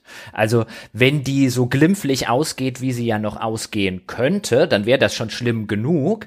Aber dann würde man, glaube ich, nicht über sowas reden, was sich im kollektiven Gedächtnis von Generationen so extrem verfängt wie jetzt ein 11. September, der wesentlich weniger Tote natürlich hatte, als weltweit durch diese Pandemie sterben wird, aber halt eine völlig andere Wahrnehmungsgeschichte. Ich glaube, für die Wahrnehmung wird das durchaus relevant. Wie guckt man man, was weiß ich, Ende des Jahres oder in zwei Jahren drauf im Sinne von einem und dann kam gleich die nächste Fuhre und dann ging es im Herbst noch mal rund und seitdem begleitet uns Corona ähm, jedes Jahr irgendwie wieder aufs Neue bei zwei größeren Ausbrüchen und so oder ob man am Ende drauf guckt und sagt, weißt du noch damals vor zehn Jahren, als wir mal zwei äh, Wochen im äh, Ausgangssperre hatten. Ich glaube, das kann man jetzt noch nicht abschätzen. Wenn es wirklich so weitergeht und quasi auf, auf eine schlimmeren äh, äh, Art und Weise somit immer mal wieder einen Ausbruch und äh, nicht jetzt einfach einmal besiegt und erst nächstes Jahr einen Impfstoff und so weiter. Ich glaube schon, dass, dass du dann natürlich auch was hast, was sich irgendwo in den Medien wiederfinden wird und was dort Fußabdrücke hinterlässt. Aber in welcher Form und ob überhaupt, keine Ahnung. Ich könnte mir auch theoretisch in der, der schnelllebigen, also jetzt bitte nicht falsch verstehen im Sinne von einem, wir sind die ganzen Menschen egal, die drunter zu leiden haben, aber in unserer schnelllebigen, zynischen Mediengesellschaft könnte ich mir auch vorstellen, dass wir in einem Jahr da sitzen und sagen, weißt du noch, letztes Jahr Corona? Ja, das, also, das, das fällt mir sehr schwer, mir vorzustellen. Aber ähm, also es wird auf jeden Fall natürlich sehr davon abhängen, wie es hinterher ausgeht. Also auch mit welchen Bildern die Menschen konfrontiert sind. Ich glaube, dass das mit dem 11. September ist natürlich auch deswegen so eindrücklich gewesen wegen der Bilder, die das produziert hat. Ne? Und auch da, das, das war auch alles vor allem so ähm, kondensiert auf diese zwei Stunden Live-Übertragung von dem Einschlag dieser Flugzeuge. Und das jetzt ist so in die Länge gezogen. Und einerseits ist diese, es hat, es hat diese, diese zeitlupenhafte Anmutung, weil es halt so so langsam und dann aber gleichzeitig auch dann wieder so, so schnell verläuft. Weißt du, was ich meine? Ich meine, ich weiß noch, wir haben, ich glaube, im 10-Dollar-Goodie im vorigen Monat und so sogar haben Sebastian und ich da mal kurz drüber gesprochen. Und selbst das ist, das wirkt jetzt so, wenn man das nochmal hört, das, das ist noch so naiv ja, so, so unschuldig, was man so denkt, dachte damals und äh, wie, wie, man, wie man sich so vorgestellt hat, wie das weiter abläuft und so. Ne? Also auch selbst da, wo, was jetzt gar nicht lange her ist, so drei, vier Wochen oder sowas, selbst da die, die, die ganze das ganze Ausmaß und die ganze Ernsthaftigkeit noch nicht vollständig umrissen. Und ich würde sehr stark vermuten, dass das genau jetzt die, auf diesen Zeitpunkt, mhm. zu dem wir die Folge aufnehmen, genauso zutrifft und dass wir ja. in einem Jahr oder so draufschauen und sagen so, ach herrje. Ja, auch, auch das gut möglich. Also bevor jetzt irgendwie jemand denkt, ich sei noch zynischer, als ich tatsächlich bin. Ähm, ich, ich will halt nur alle, also derzeit, ich kann es halt überhaupt nicht in irgendeiner Form seriös einschätzen. Ich war übrigens auch, ich habe mein, äh, äh mein, mein Hund, glaube ich, am 31.01. gekauft. Und da war das ja schon durchaus im Außer in China irgendwie äh, hat das irgendwie eine Rolle gespielt. Ich hätte mir um Gottes Willen keinen Hund gekauft in der jetzigen Zeit, wenn ich nur ansatzweise gedacht hätte, dass das irgendwie gefährlich werden könnte für Menschen jetzt außerhalb Chinas irgendwie in in Europa oder so. Ich habe die ganze Zeit gedacht, das wird schon so ausgehen wie damals mit dem ersten SARS. Ja, der Witz ist ja, ich habe dir das ja erzählt, ich hatte sogar mit meinem Vater damals telefoniert, als so die allerersten Fälle in Italien auftraten. Und ähm, der war ja früher Chef der Arbeitssicherheit bei einem großen Chemieunternehmen und hat mir dann erzählt, dass er vor 20 Jahren schon Pläne für Pandemien erstellt hat, ne, was man dann halt machen würde und bla bla bla. Und hat halt gemeint, man rechnet schon die ganze Zeit damit, dass sowas passiert. Und äh, der äh, hatte das Ganze aufgrund dieser Vorerfahrung, glaube ich, schon viel mehr im Blick, hatte auch viel, das Ganze viel ernster genommen und meinte so, also jetzt sozusagen, wo es jetzt schon quasi raus ist und auf den nächsten Kontinent gehüpft ist, kannst du vergessen, dass das nicht auch bei uns ankommt und so weiter. Und obwohl ich sozusagen schon vorsensibilisiert war, habe ich trotzdem einfach so viele Dinge, weil du beschäftigst dich dann ja auch trotzdem noch nicht so eingehend damit. Das sind dann immer noch diese Nachrichten, die du nur am Rande mitbekommst. Du siehst das und siehst dann hier und da gibt's so Fallzahlen und so. Es ist ja am Anfang so winzig klein. Du siehst dann so irgendwie so, ja, in Italien gibt's irgendwie 46 Infizierte. Und du denkst dir so, ja, pff, 640 Infizierte, ja. Und dann kriegst du nach und nach auch gesagt, so ja, und hier und exponentielles Wachstum und Schachbrettbeispiel und so mit dem Reiskorn und so, das kennst du alles. Aber bis zu dem Moment, wo du dich mal irgendwann wirklich hinsetzt und das Ganze reflektierst oder sowas, rauscht es häufig noch so an dir vorbei, dass dann trotzdem, finde ich, ist einfach nicht die, die ganze Situation ist einfach super schwer greifbar. Ja, ja und das, das, äh, das eigene Thermometer, das funktioniert halt nicht mehr. Weißt du, es gab mal eine Zeit, zumindest in meiner Erinnerung, da waren halt die Medien durchaus dazu geneigt, dass man sozusagen sein eigenes alarmistisches Thermometer mal reinhält und dann mal guckt, was für eine Temperatur rauskommt und sich dann so überlegt hat, ist es doch vielleicht schlimmer, als ich gedacht habe. Aber seit gefühlt halt alles eine Katastrophe und der Weltuntergang unmittelbar bevorsteht und alles überdramatisiert wird, war halt auch diese ganzen Meldungen im Hinblick, oh, das könnte gefährlich werden. Mein, wenn ich jedes Mal Panik kriegen würde, wenn mir die Medien sagen, oh, irgendwas könnte gefährlich werden, dann würde ich wirklich nur noch wie, wie in diesem, wie in diesem GIF rumlaufen. OMG, OMG. ja, und deswegen habe ich am Anfang, ja, okay, damals, ich weiß noch, bei SARS hatten auch, war auch hier Riesenpanik und Mundschutz und so.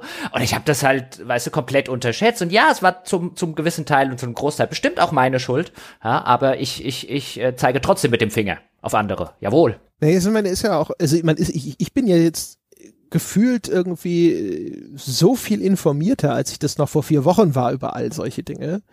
Äh, du hast jetzt natürlich auch einen ganz anderen Blick darauf, mal abgesehen davon, dass im Rückblick natürlich die Dinge immer sich sehr viel eindeutiger darstellen äh, als als in dem Moment, in dem Entscheidungen getroffen werden. Das ist ja auch so ein bisschen das Problem bei der öffentlichen Debatte teilweise über das Ganze, wo es dann auch heißt, ja, warum hat denn Minister X und Y nicht zu dem Zeitpunkt schon das und das entschieden und so, wo man sich denkt so, ey, zu dem Zeitpunkt, dass die Entscheidung getroffen wurde, auf Basis der Informationen, die damals vorlagen, es gab wahrscheinlich auch damals schon die Chance, eine bessere Entscheidung zu treffen, aber es ist garantiert nicht so ein katastrophales Versagen, wie das dann jetzt hier auf einmal im, im Rückblick aufgearbeitet wird.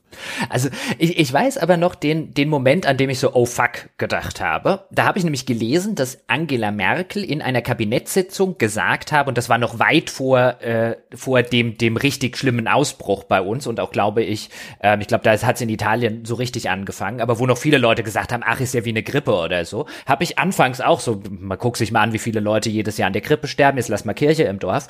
Und dann hieß es, Angela Merkel habe in einer Kabinettssitzung gesagt, bis Ende des Jahres werde das 50 bis 60 Millionen Menschen in Deutschland betreffen, das Virus oder infizieren.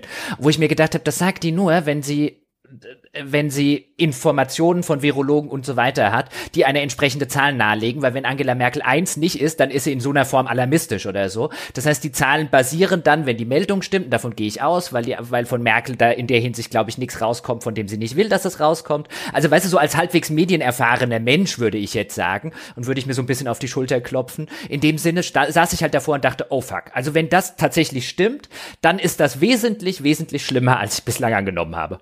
Ja, bei mir war es äh, ehrlich gesagt nur so ein Ding, also ein, äh, wie, was ich schon sagte, so ein, du setzt dich normalerweise nicht hin und denkst über irgendwelche Dinge nach. Du hörst am Anfang so, ja, hier Sterberate zwei Prozent und denkst also, zwei Prozent ist ja gar nichts, ja. Da würde, würde jeder Katastrophenfilm, würde ja das Lachen anfangen. Also, äh, wer, wer kommt denn hier mit zwei Prozent um die Ecke? Und am Anfang gab es ja auch noch ganz viele Berichte hier, äh, das hatte, glaube ich, Sebastian sogar in der Folge, von der ich vorhin gesprochen habe, nochmal erwähnt. Da gab es noch ganz viel so, ja, aber denk mal, was die Grippe jedes Jahr macht. Und äh, dann denkst du halt auch erstmal so, ja, pft. Und worüber du überhaupt nicht nachdenkst, sind natürlich diese ganzen Abhängigkeiten. Ähm, sowas wie, ja, aber was ist denn, wie viele, ne, die, die, das sind Leute, die müssen auf eine Intensivstation, wie viele Intensivbetten gibt's denn überhaupt? Und wenn das alles zur gleichen Zeit anfällt und dann brauchen sie Beatmungsgeräte, wie viele von diesen Intensivbetten haben ein Beatmungsgerät, ja? Und was, wenn die alle belegt sind und dann hat jemand einfach nur einen Herzinfarkt, ganz normal, und bräuchte aber eigentlich auch eine Intensivbehandlung und so. Das sind alles so diese, diese, diese Fäden, die miteinander verwoben sind, aber das ist halt nichts, was dir automatisch in den Sinn kommt. Das ist ja nicht dein Fachbereich, sondern also musst du dich hinsetzen, musst ein bisschen nachdenken und du musst auch manchmal einfach nur Informationen erstmal bekommen, die du vorher nicht hattest. Und dann auf einmal, dann, wenn du dir das dann so äh, vergegenwärtigst, dann denkst du so, oh, ja, das ist scheiße. Ich glaube, da muss man was tun. Ja, Insbesondere auf, also äh, genauso ging es mir auch, so zwei Prozent äh, standen dann im Raum und dann so, ja, was sind denn zwei Prozent, zwei Prozent und so. Und dann so Interesse halber mal geguckt, okay, wie viele, irgendwie bei Statista oder so, wie viele äh, Deutsche sind denn so alt, dass sie die Risikogruppe? Ach, sind dann doch so um die 15 Millionen. Und äh, weißt du, dann müssen wir wahrscheinlich vom Rest noch 5 Millionen draufschlagen, wegen Vorerkrankungen und so weiter. Zwei Prozent von 20 Millionen klingt ja auch noch nicht viel. Ach, das sind 400.000? 400.000 Tote? Das sind echt viel. Ja. Ja, genau. Mal abgesehen noch von, und wie gesagt, auch da wieder, ne, so all die Dinge, über die man sich vorher noch nie Gedanken gemacht hat, so zum Beispiel so, ja, das ist jetzt, das ist ja immer dieser enorme Fokus, das ist glaube ich sogar bis heute noch so auf diese Sterberate, aber so, es gibt halt aber trotzdem noch einen erheblich größeren Anteil und an dem sind dann auch sehr viel mehr Jüngere noch drin, die ins Krankenhaus müssen, weil es einfach scheiße ist. Ja, das heißt also, selbst wenn, wenn, wenn du nicht dran stirbst, du willst dich in ein überquellendes Krankenhaus, wo am, auf dem, auf dem Flur Bereiche abgeklebt werden, weil keine Betten mehr da sind und so. Also du, weißt du, da ist ja, da hängt ganz viel hinten dran, was noch jenseits dieser total extremsten Worst-Case-Fälle auch noch richtig scheiße wäre. Plus die Belastung auf die ganzen Menschen, die überhaupt in diesem medizinischen System arbeiten und so.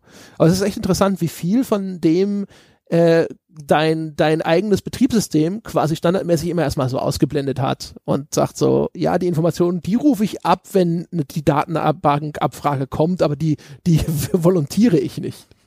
Ja, und was natürlich hier noch hinzukommt, ist, glaube ich, dass die Risikogruppe, also die altersbedingte Risikogruppe, Vorerkrankungen jetzt mal kurz ausgeblendet, dass halt einfach sozusagen Menschen sind, bei dem der ein oder andere vielleicht geneigter ist zu sagen, ein, naja gut, die haben ihr Leben ja eh schon gelebt. Also ich möchte nicht wissen, was hier los wäre, wenn wir exakt die gleichen den, den gleichen Virus hätten mit exakt der gleichen Sterblichkeit und so weiter, alles identisch, außer die Risikogruppe sind unter 30-Jährige. Ja, also gut möglich. Ich, also ich, ich, weiß nicht, ob die alten Leute Corona-Partys feiern würden. Nee, das, da bin ich ziemlich sicher. gut, aber ich meine, dass natürlich die nicht Betroffenen oder tendenziell weniger Betroffenen, äh, dass die natürlich diejenigen sind, die sich unbesorgter verhalten, das ist ja logisch. Ähm, aber ja, keine Ahnung. Also manchmal hat man das es gibt Kommentare, da hat man den Eindruck, aber so insgesamt, so zumindest, ich glaube, bei den Leuten, die es dann, sobald sie es verstanden haben oder sowas, hatte ich schon das Gefühl, dass das, dass da durchaus eine, dass das, dass das die, die notwendige Fürsorge sozusagen schon aufgebracht wurde. Ich habe jetzt wenige Leute gesehen, die gesagt haben so, ach komm, 80 ist doch ein guter Wert. Hm? Ja, also auch, also generell vielleicht so ein bisschen in, in, in Richtung, in Richtung Abschlusssatz dazu. Ähm, also so, so, so zynisch, wie ich für, für schöne steile Thesen und im, im Rahmen einer Diskussion ja auch immer bin und heute auch schon gewesen bin und so, so pessimistisch, wie ich jetzt bei so Sachen wie Gamescom E3 und äh, ähm, neuen Konsolen dann tatsächlich wäre, äh, so sehr kann einem, um der ganzen Sache was Gutes abzugewinnen, also zumindest aus meiner Perspektive, wenn ich mich hier jetzt irgendwie in der, in der Kleinstadt umgucke oder im Bekannten- und Familienkreis umgucke, ähm, sieht man halt, finde ich, echt wieder. Oder auch nach da draußen gucke. Klar, ich sollte nicht bei Social Media irgendwo in die Kommentare gucken, aber das sollte man generell lassen.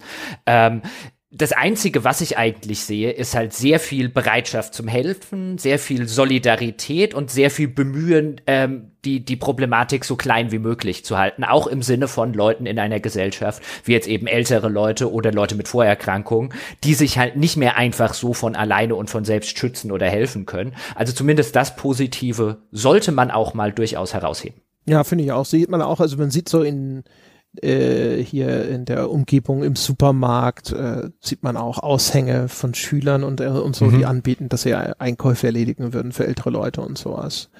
Und auch sonst so. Also jetzt zum Beispiel, nach ich hatte letzte Woche zum ersten Mal hier dieses äh, Angebot verkündet, dass ich gesagt habe, hey, wenn es euch finanziell gerade nicht so gut geht, dann kriegt ihr den Podcast kostenlos und so. Und dann gab es sozusagen sofort Menschen, die umgekehrt mir E-Mails geschrieben haben, sie würden auch ihren Beitrag erhöhen, um sozusagen ein, ein weiteres Abo mitzusponsern und so. Was nicht Not tut da draußen, also das, äh, das Angebot sozusagen, ihr müsst das nicht gegenfinanzieren, es ist aber super nett, wenn ihr, wenn ihr solche Dinge tut. Aber es zeigt halt auch wieder, ne, also es ist halt finde ich auch. Also der, der, der Tenor, was ich sehe, ist erstens eher Hilfsbereitschaft und Solidarität. Und dann auf der anderen Seite natürlich auch manchmal erhebliche Klagen darüber, wenn erstens diese Solidarität nicht eingehalten wird und aber auch natürlich halt auch einfach eine, ein Klagen einfach über diese, diese Belastung, diese Zusatzbelastung in der Situation, was ich aber alles beides verstehen kann. Auch wenn ich die Form manchmal nicht zu schätzen weiß. Ja, das, das auf jeden Fall. Also mir ist in der ganzen Krisensituation, ich, ich wüsste nicht, dass mir irgendwie eine Arschgeige begegnet wäre. Das ist doch auch was wert. Ja, aber du bist auch runter von Facebook. Stimmt. Ja gut, aber bei Facebook sind ja, also zu sagen, mir ist auf Facebook keine Arschgeige begegnet. Ja, das ist? Also ich habe ja eine, eine, eine, eine, eine ganz erlesenen Facebook-Freundesfeed. Das Problem ist halt natürlich, dass man in den Kommentaren unter deren Beiträgen, dann, da mischen sich dann ja immer Leute rein, die du nicht in deinem Feed hast und sowas. Und ab und zu beginnst du dann wirklich Kommentaren, wo du echt an den Kopf schütteln möchtest und dir denkst, so, ach so, bitte komm. Aber ansonsten, ja, mal schauen. Auch das ist ja eine interessante Diskussion, ne? Also inwiefern das die Gesellschaft verändert. Also, was heißt, wir hatten es mal angerissen, so Wertschätzung für bestimmte Berufsgruppen, äh, wird, gibt es ein neues Verlangen nach mehr äh, sozialer äh, Politik ähm, und auch, keine Ahnung, macht das irgendwas mit dieser Gesellschaft an sich? Ne? Äh, gibt es ein neues Verständnis dafür, dass wir alle sozusagen auf diesem Planeten in einer gegenseitigen Abhängigkeit le leben und dass uns Dinge, die in China passieren, vielleicht einfach in Zukunft nicht mehr ganz egal sein können? Zu hoffen wäre es.